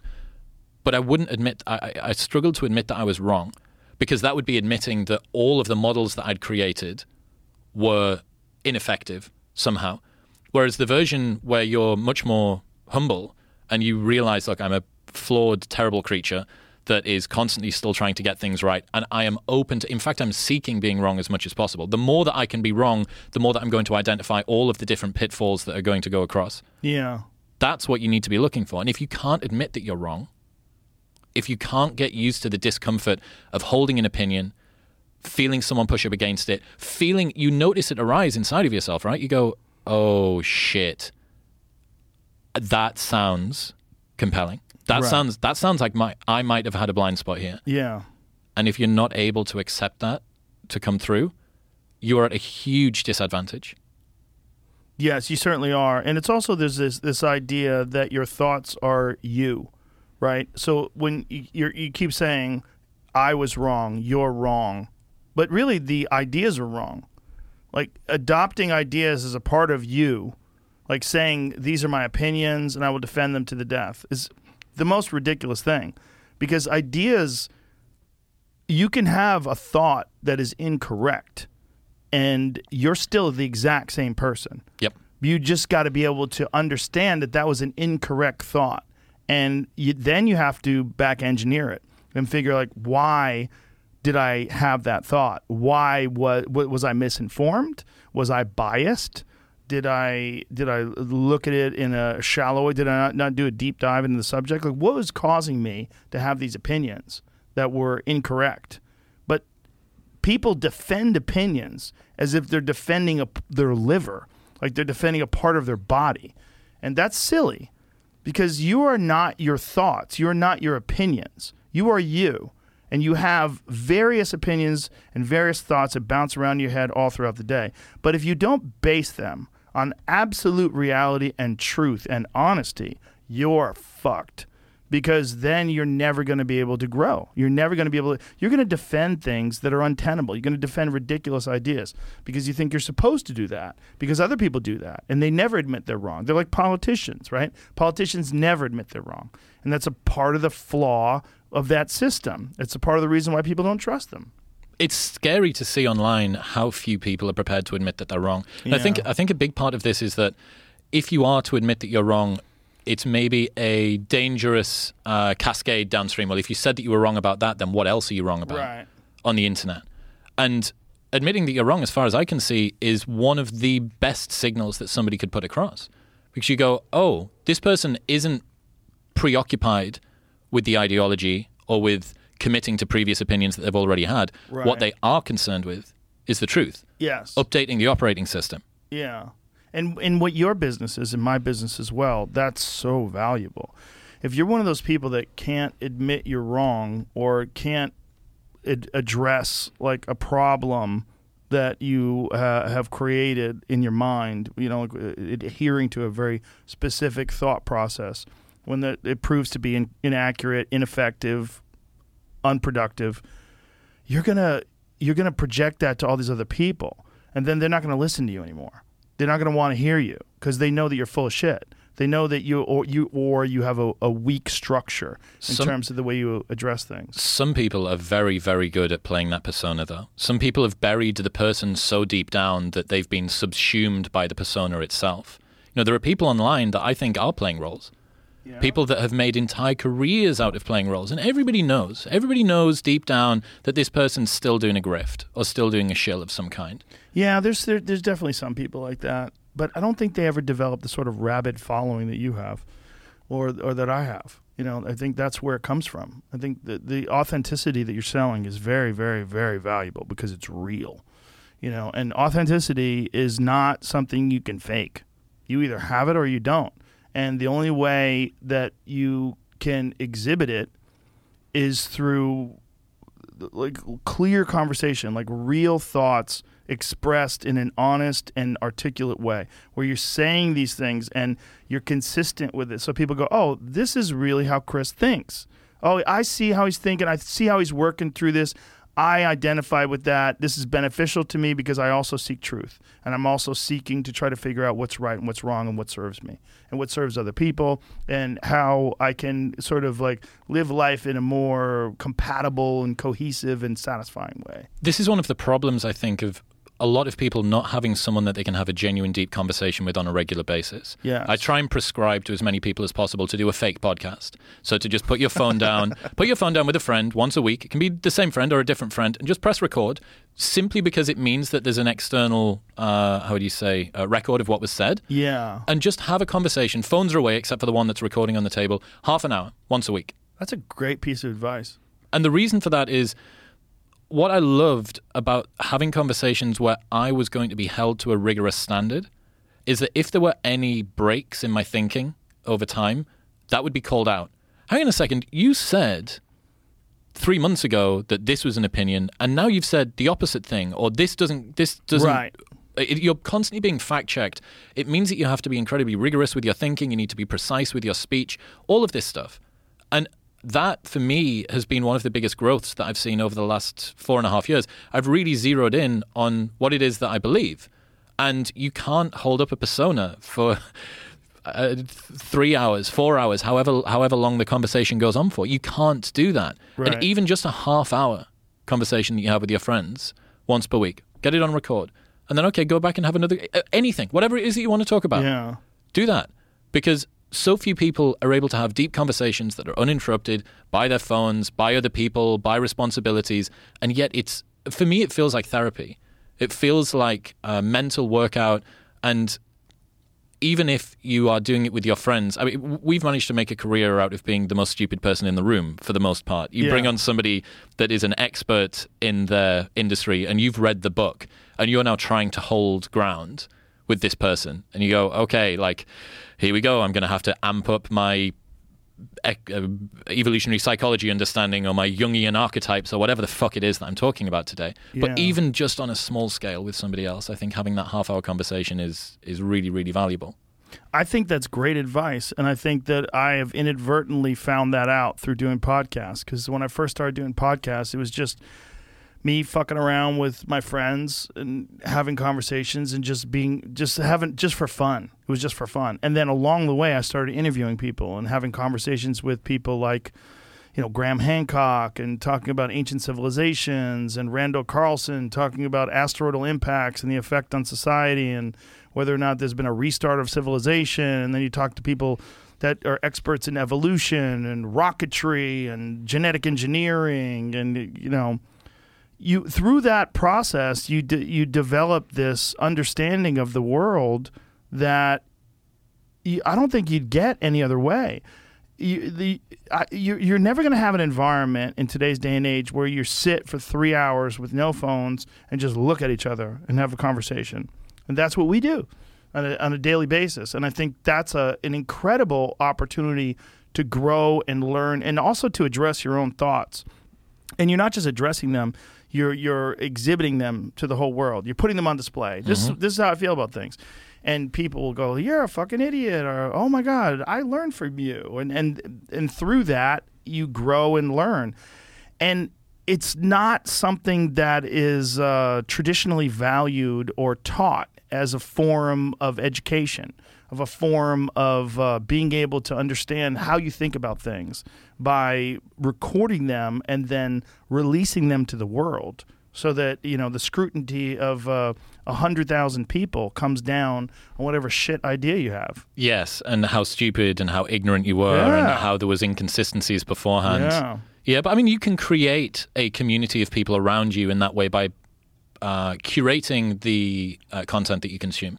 Right. Yes. This is one of the things. Uh, a lot of the time, audiences, especially at the stage that I'm at now, which is still uh, getting feedback from the audience, and it's not so unbelievably massive that I can't get any sort of kickback. The audience has a role, I think, with helping creators to create the sort of content that is good and to also encourage them to think better in a more rigorous way. A lot of the time, the audience may have uh, uh, something genuinely valuable to contribute to what someone's thinking or saying, but the way that they put it across is just in this reactionary lots of exclamation marks, you got this wrong or whatever. If I get an email or a, a, DM from somebody or whatever that's really well thought out, they say, hey man, I listened to such and such an episode with this person on DNA, and you said this. Uh, here's a couple of things that I think you should you should really check out. Here's an article or a, a news story, and this is where I think that you're a little bit off the mark. I'll read that. What I won't read is someone just flying off the handle about a, that's a, a complete reactionary. Now, audiences have the opportunity to craft the direction of the people that they listen to by contributing in a well-meaning way. Like if you genuinely care about the creators that you listen to, you can help them be better. If you think this person is pretty close to the best thing that I can listen to online, help. You can Yeah. contribute to their direction, but what they won't listen, they're going to switch off. If you just have some outlandish, sweary exclamation mark capital letters comment, mm-hmm. they're not going to listen to that Right. you have to think about what is causing what it, what it selects for in the people that are in the YouTube comments. Right? There, Right. there is something that it selects for, and we don't know what that is. Maybe it's anger, maybe it's outrage. There's certainly a particular type of personality that is always being selected for in that. So if you want to separate yourself out from that, you actually need to do something that shows that you've taken more time, more care, more consideration. You could think about it that way, but the way I think about it is that each individual person that's commenting is uh, on a different stage of their own journey. And if you're at the stage of your own journey where something you disagree with, you have to insult that person, ad hominems and swears and fuck you and you fucking idiot. And you're at a very early stage of this idea of exchanging information. And you don't have to communicate that way. And some people, when they see someone's idea that they disagree with, they just want to insult that person and diminish that person and demean that person And it's a very ineffective way of getting your ideas across. You might think that you're damaging that person, and then in so doing, you're propping up your own ideas. Mm-hmm. But what you're really doing is you're exposing this bitter, angry, unhappy f- version of yourself.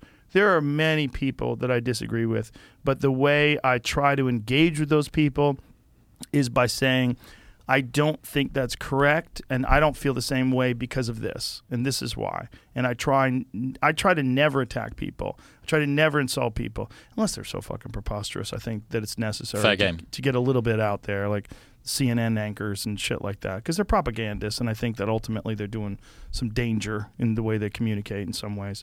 But most of the time, when I talk about things, I try to talk about things in a way where I look at their side. I, steel man them.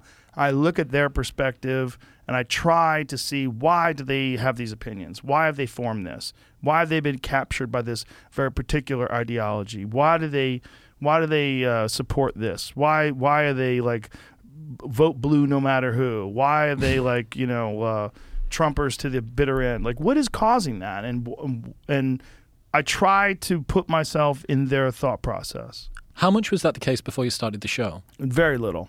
Really? Very little. Before the show, I was like, "Fuck him. He's a moron. Fuck this idiot." You know, I was I I learned how to do that from doing the podcast. I learned how to do that initially from gauging the reaction other people had to my conversations, but after a while, the volume of comments was just too much. Correct. That's what I'm feeling a little bit now as well. Yeah, you're gonna get there. It's it's impossible, and you're probably gonna after this show, it's gonna be rough. Yeah. it's just the, you just can't do it. And also, there's a reality of being a human being that the negative comments stand out more than the positive ones. Yeah. And if you read the negative ones and you internalize them, it's damaging. It's not good for you, and it's not necessary. I got a story about the negativity bias that Malice taught me about a couple of weeks ago. So me and Malice were supposed to go to Russia. Do you remember he mentioned it a couple of times? Yeah. He was going to go to Russia and we were going to vlog it and stuff, and Yeah. then COVID, and then uh, war. Yeah. Uh, so we, we are still planning on doing that. He told me about um, the Brighton hotel attack. I think it was 1983 or 1987. So Margaret Thatcher, right, is going to a hotel for a Conservative Party conference, and this is when the IRA, an Ireland uh, terrorist group, was they had a big problem with what was going on in the UK. So they set a long time delay bomb to go off in this hotel Oh, wow. and there's tons of Conservative Party members that are there. Mrs. Thatcher's there. She actually ends up being in the bathroom when it goes off. Had she have been in her main room, there would have been shards of glass everywhere, but she probably wouldn't have been killed, but would have definitely at least been damaged, right? And afterward, she puts a statement out saying, We will not be deterred. We are not to be pushed around, and blah, blah, blah. The IRA puts a statement out and they say, uh, Mrs. Thatcher, today you were lucky. The thing is, you have to be lucky every day. We only have to get lucky once. So that is the fact that life has to win every day and death only has to win once. Right. That's the reason why the negativity bias exists. But that story, you have to be lucky every day.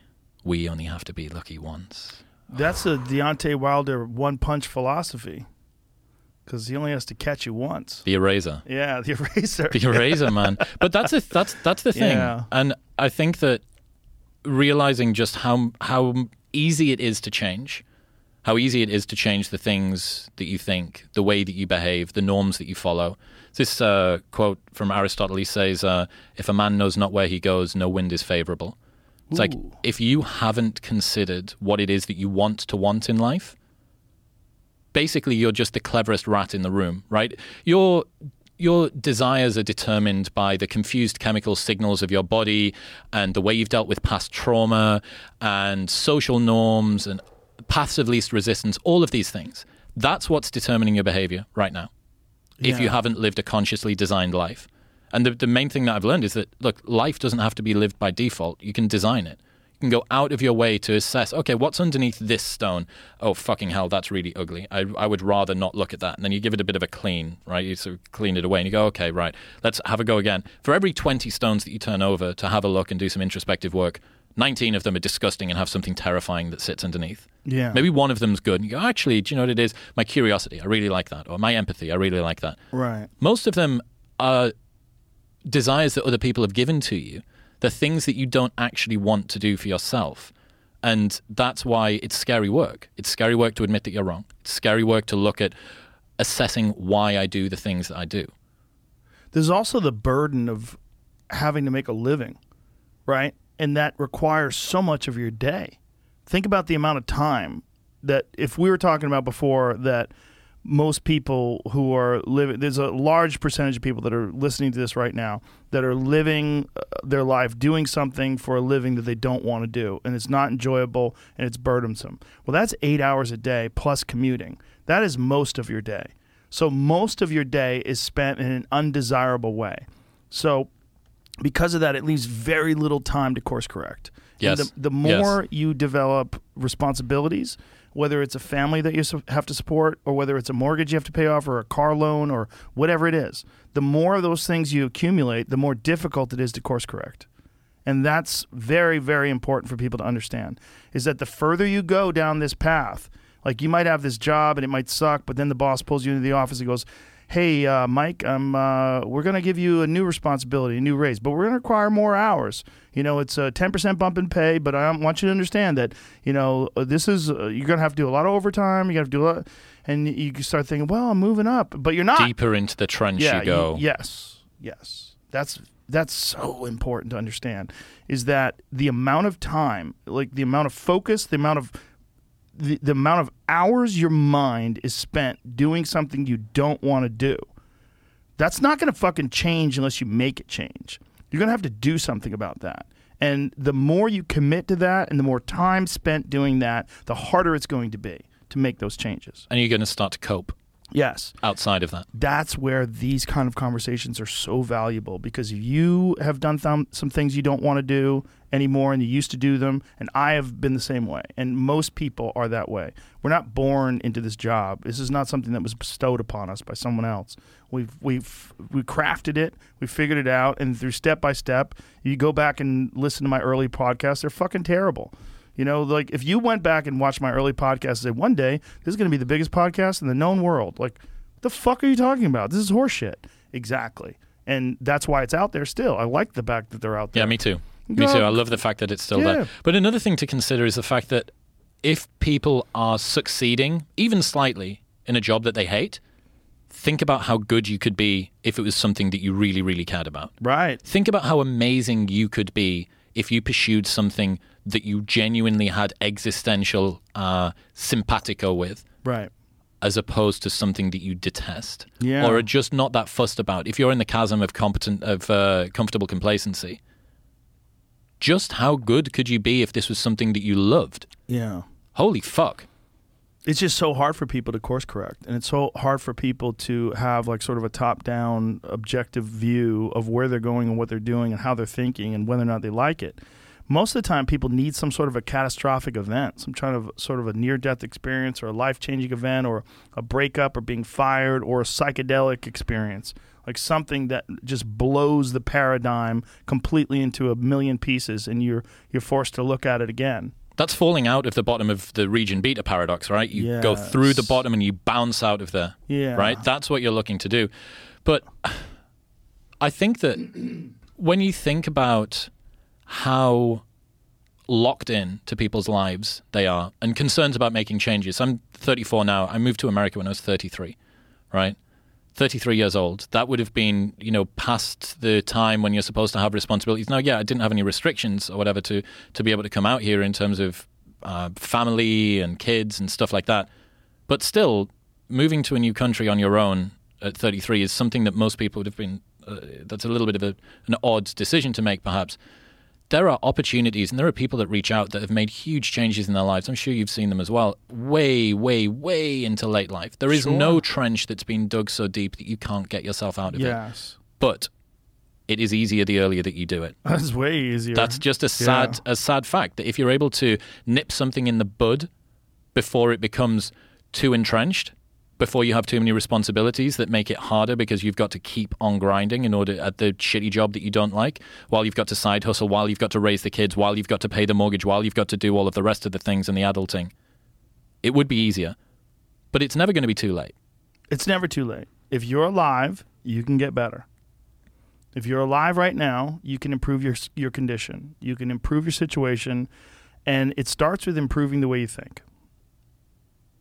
That's the most important thing. The way you think of things, the way, way you think of things, the way you address things, you've got to change that. And you got to look at things objectively and you got to be brutally honest with yourself. And the more you bullshit yourself, the more it's going to be difficult. You're, you're, you're literally throwing weights on your back and making it harder to, to move forward. Mm, yeah, it's because people's opinions are so highly, highly held as the most important thing that they do. That's the concern, though. The fact that in order to say that I've been wrong, it feels like destruction. But it's it's not true. Your opinions are just a thing that you're bouncing around in your head, and you can't you can't think of them as your lungs or your bones or your eyeballs. It's not. But this is a, another Sam stops. Harris thing, right? Where he says, uh, "What are you going to think next?" You don't know. You don't Mm, know what you're going to think right, next. Right, right. right? So, okay, so does that mean that you're in control of your thoughts? Well, you kind of are, but you're also kind of not. Right. And if there was somebody that was walking down the street saying things and you couldn't predict what they were going to say next, would you trust what that person says? Uh, probably not. And you can't predict what's coming up next. Your thoughts are no more of a part of you than the weather is to the sky, right? The weather flows through the sky, and you know that the sky is there above it. But the weather is just a current state. It's not the sky. It's just a part of it.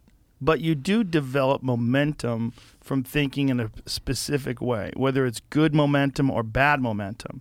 You can get good momentum by choosing good paths in life, by course correcting, by adding beneficial and healthy activities to your life. And you grow and change because of that. You know, I've talked to so many people that have started doing yoga and they're like, "Oh my God, it's changed my life. It changed the way I think about things, changed the way I interact with people."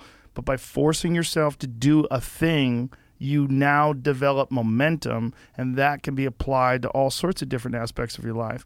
And also by finding something that you deeply enjoy and that becomes satisfying to you, you enrich your overall experience on earth. And that in turn enriches the way you communicate with others. It can enhance your relationships. It can enhance your job performance. Your, you, it, it just changes your choices because you have less frustration. We're rolling the clock forward as well, thinking about how you could impact other people. Yeah. What would the world be like if you showed up 1% better? Okay. Right. Who would that impact? How far would the ripples go? Yeah. You know, Uh, listening to your show was a big part of the reason why I started mine. Then 500 episodes later, Modern Wisdom's got me out to America and it's done all that. And how many people has that impacted? And then how many people have they impacted? Yeah. So there's kind of a almost a compulsion or a necessity for people to do what only they can do. So I, learned about uh, Salvador Dali and just how weird that guy was. So Salvador Dali, his parents, about 10 months or 11 months before he was born, had a kid called Salvador, and it died. Died very shortly after being born, and they very quickly got pregnant again and called the new son Salvador. And they were adamant that he was a reincarnation of the baby that had died. Oh, boy. I mean, that's where you've started, okay? Right. That's where you began. And then he used to throw himself down the stairs as a child because he was a masochist. He used to enjoy the pain of being thrown downstairs. He once got locked in a deep sea diving suit while he was giving a talk and he had to be wrenched out of it mid talk because he was suffocating. He, do you know about what he did with his wife? Have you got No, I don't know anything about Salvador He's Dali. fucking other than amazing, his man. mustache. yes, serious facial hair. so he fell in love. He was married and he fell in love with another woman who was also married. And he was adamant that she was his muse, that she was almost divine, heavenly. And she left her uh, husband, he left his wife. He immediately bought her. I finished that coffee. Sorry, mate. Oh, no worries. That's it. Ta-da. Let's get more coffee. Nah, we're good, man. Um, Some water. he was adamant that she was his muse. He bought her a castle and immediately started treating her like royalty. Oh boy. So he used to send a formal request to go and see her. His wife, in the castle that he bought her, he used to treat her like royalty and she would have to accept it like by royal decree or something. My point being that Salvador Dali was an incredibly odd human. And as brilliant as he was, Michelangelo didn't do Dali. Right. Da Vinci didn't do Dali. If Salvador Dali had been anything short of his truest self, the world would have been fundamentally less. That's that work would not have come out. Had he have tried to be his version of Leonardo da Vinci or his version of Michelangelo, the world would have been robbed of Dali's work. Yeah. So you are this very unique combination of genetics and experience and past traumas and social norms and your funny lisp and the fact that you one foot's slightly bigger than the other, all of that combined together gives you the opportunity to have a very unique offering to the world. Yes. And it is incredibly difficult to compete with someone who's being themselves. How am I going to be a better Joe Rogan than Joe Rogan is? The best that I can hope for is being the second best Joe Rogan in the world if I decide to do that.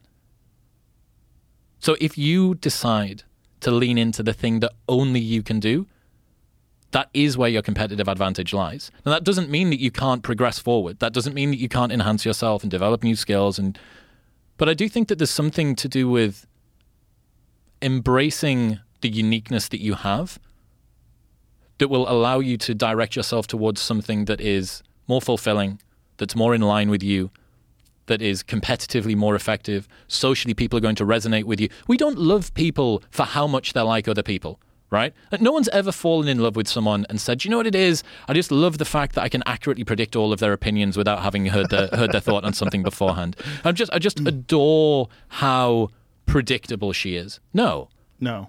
it's because of how unique they are. Yeah.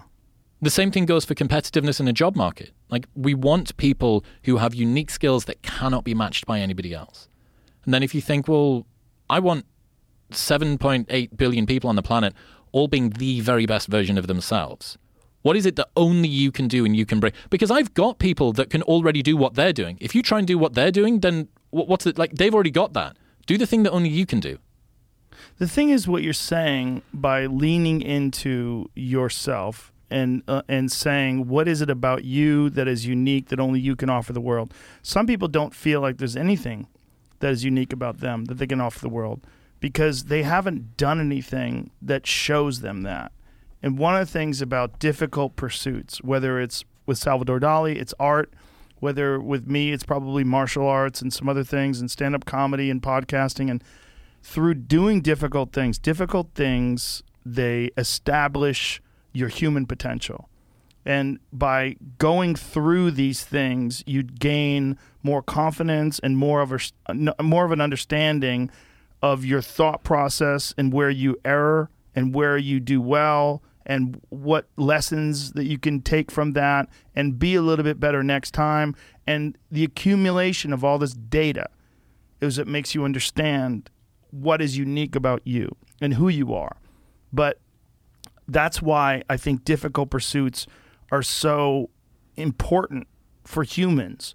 I think we live in this shell of a body that has this ancient primate DNA that is all about problem solving and survival. It's about figuring out where the threats are. It's about recognizing your enemies. It's about accumulating resources and food and about your DNA carrying on.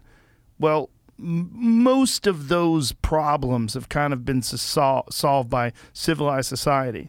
So, in order to examine your own unique human potential, you have to have a pursuit, whatever that pursuit is. Whether it's golf like Tiger Woods, wh- whatever it's basketball like Michael Jordan, whatever it is, you've got to find a thing, and through that thing, you learn about yourself. Whether it's yoga, whether it's writing, there's a there's a way that you can interface with difficult complex problems that will you will gain insight into how you operate and how your mind plays tricks on you and how uh, accomplishing things is deeply rewarding and how learning how to be a more empathetic and kind friend is also rewarding and about when you recognize that in other people it's inspiring. All those things you got to get through something in life to acquire them And it bleeds into those other areas, right? Yes. The single pursuit becomes the vector that everything else comes from, right? It's a gateway drug or the pebble at the top of an avalanche. The first step is the hardest one, though, and uh, I think that that was what I was stuck at for a very long time. You know, I, I knew that there was something wrong. I didn't know what, and I didn't really know how to fix it either. Yeah. And that is that's the the first step being the most difficult in terms of starting that momentum. You know, you look at it takes ten years to become an overnight success. Mm-hmm. That you all of the people that you admire are just the end result of hundreds of thousands of tiny little interactions and iterations on doing a lot of different things the way that they show up for their friends, the fact that they turn up on time, all of that stuff, the tiny, tiny, tiny little things. And then that is how you look at somebody that's incredibly impressive. But trying to reverse engineer the impressiveness without thinking that, okay, what is the thing that I can do today, the tiny little action that I can take that will move me slightly closer toward my goal, even if I don't know what the goal is. So a lot of the time, I think people have a problem that perfectionism is procrastination masquerading as quality control, right? Hmm. So they decide, I'm not going to do a thing until I know exactly the direction that I'm going to go in. Right. And that means that no step is useful until I know the end goal that I'm going to get to.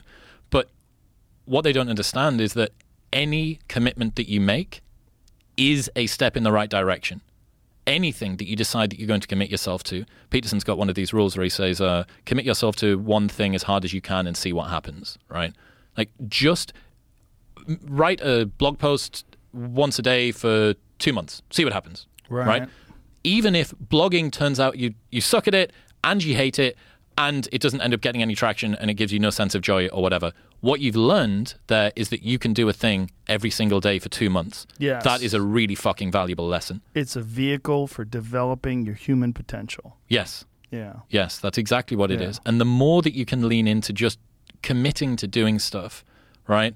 Far more people than realize it just need to commit to doing a thing. Just do a thing. Yes. That's it. Anything. It doesn't matter. Especially if you don't know what to do, because anything is better than no thing. Yes. But one of the problems you've got is that people can be anything that they want, but they can't be everything that they want. You have to pick a small, narrow window of stuff that you're going to compete on, right? You can't be the leanest person in the gym whilst starting a new business, whilst going out every single night and socializing, trying to find your partner, whilst starting a podcast and a blog and a bunch of other things. It's like, no, no, no, no, no. You can be anything you want. Can't be everything that you want Right. you have to pick what is the highest point of contribution that I can go to. And then over time, you re- gradually, gradually refine those down. Now, sometimes you can find things that are kind of um, mutually beneficial. So let's say that you end up being good at podcasting, which is conversation. You also end up like commentary's kind of conversation, and comedy's kind of conversation.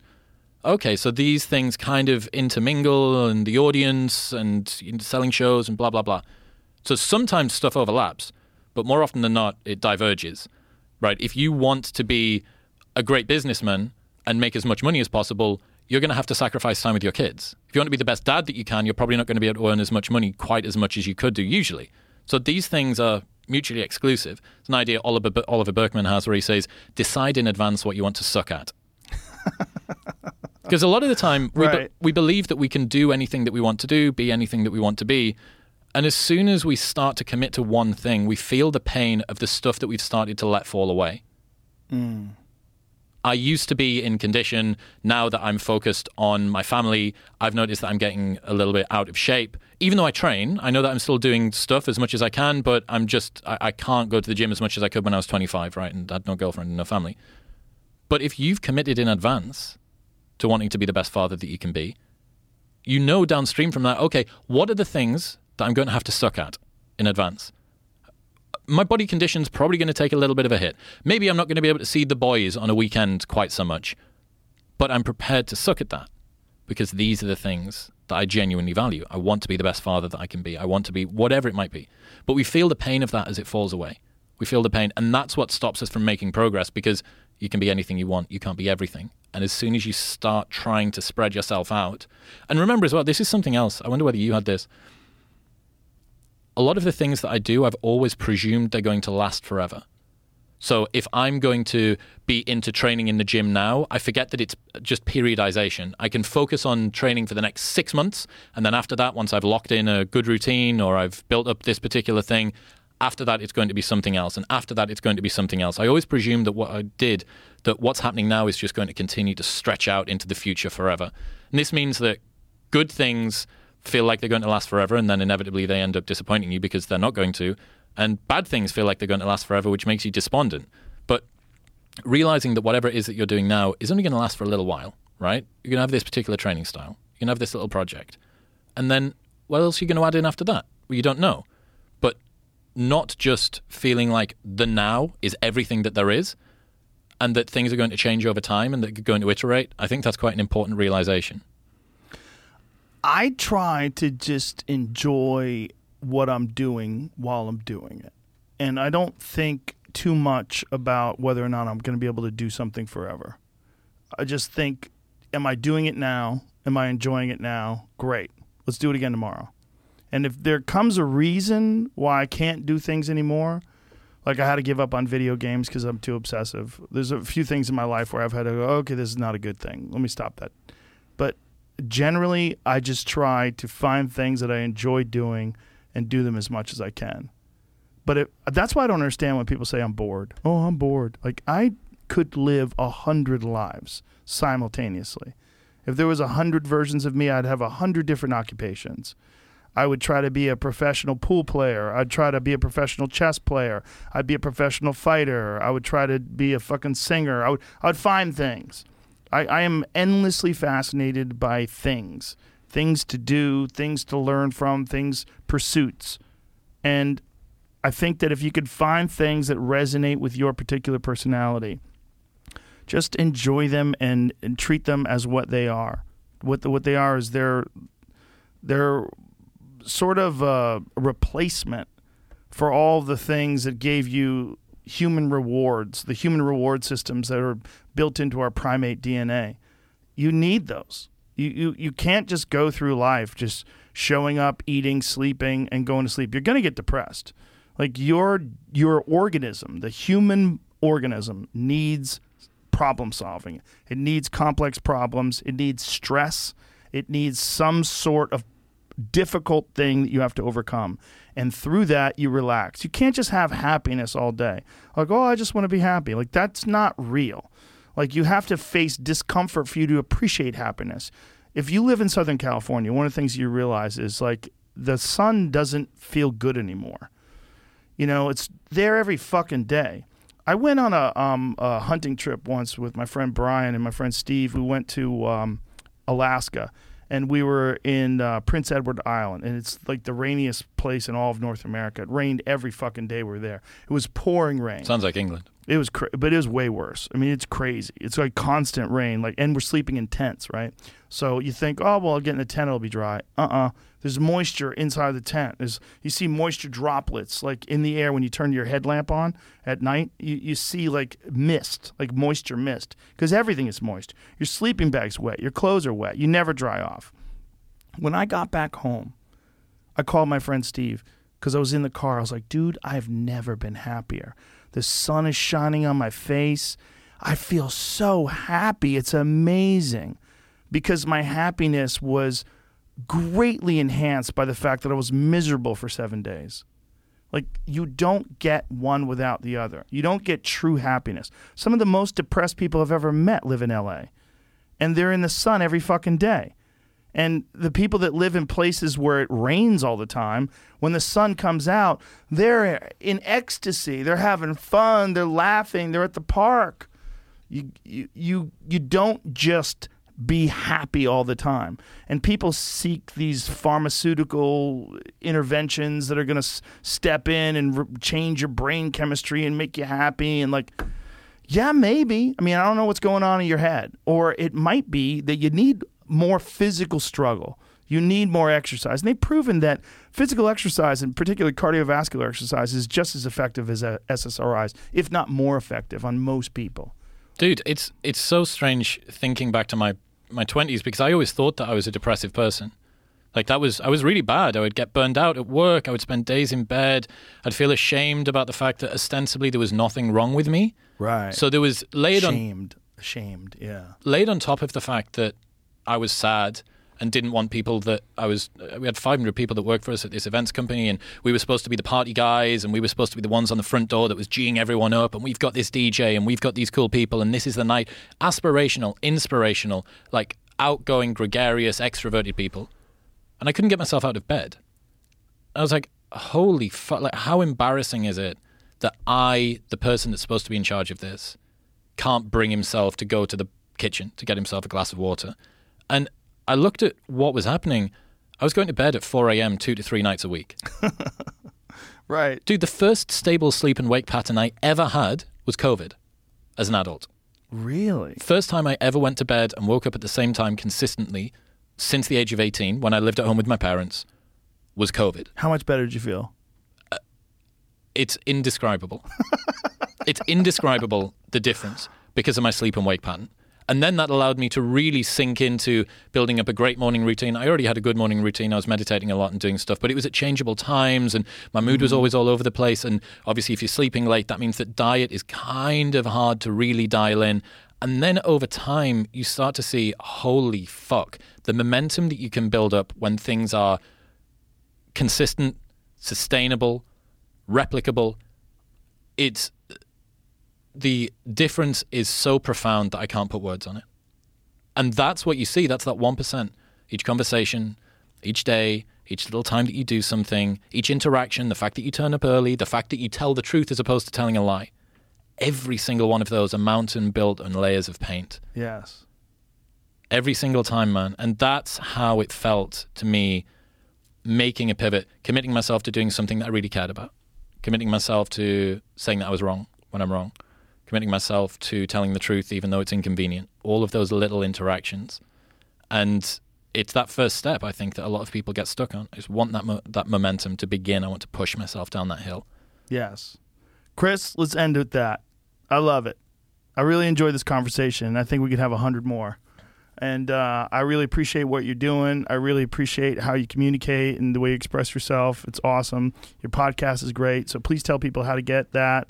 Tell people where it is. Uh, Modern Wisdom, you can search on Spotify, obviously, and uh, Apple Podcasts, YouTube, wherever else you need to search. Just Modern Wisdom is there. And dude, I, I appreciate the hell out of you.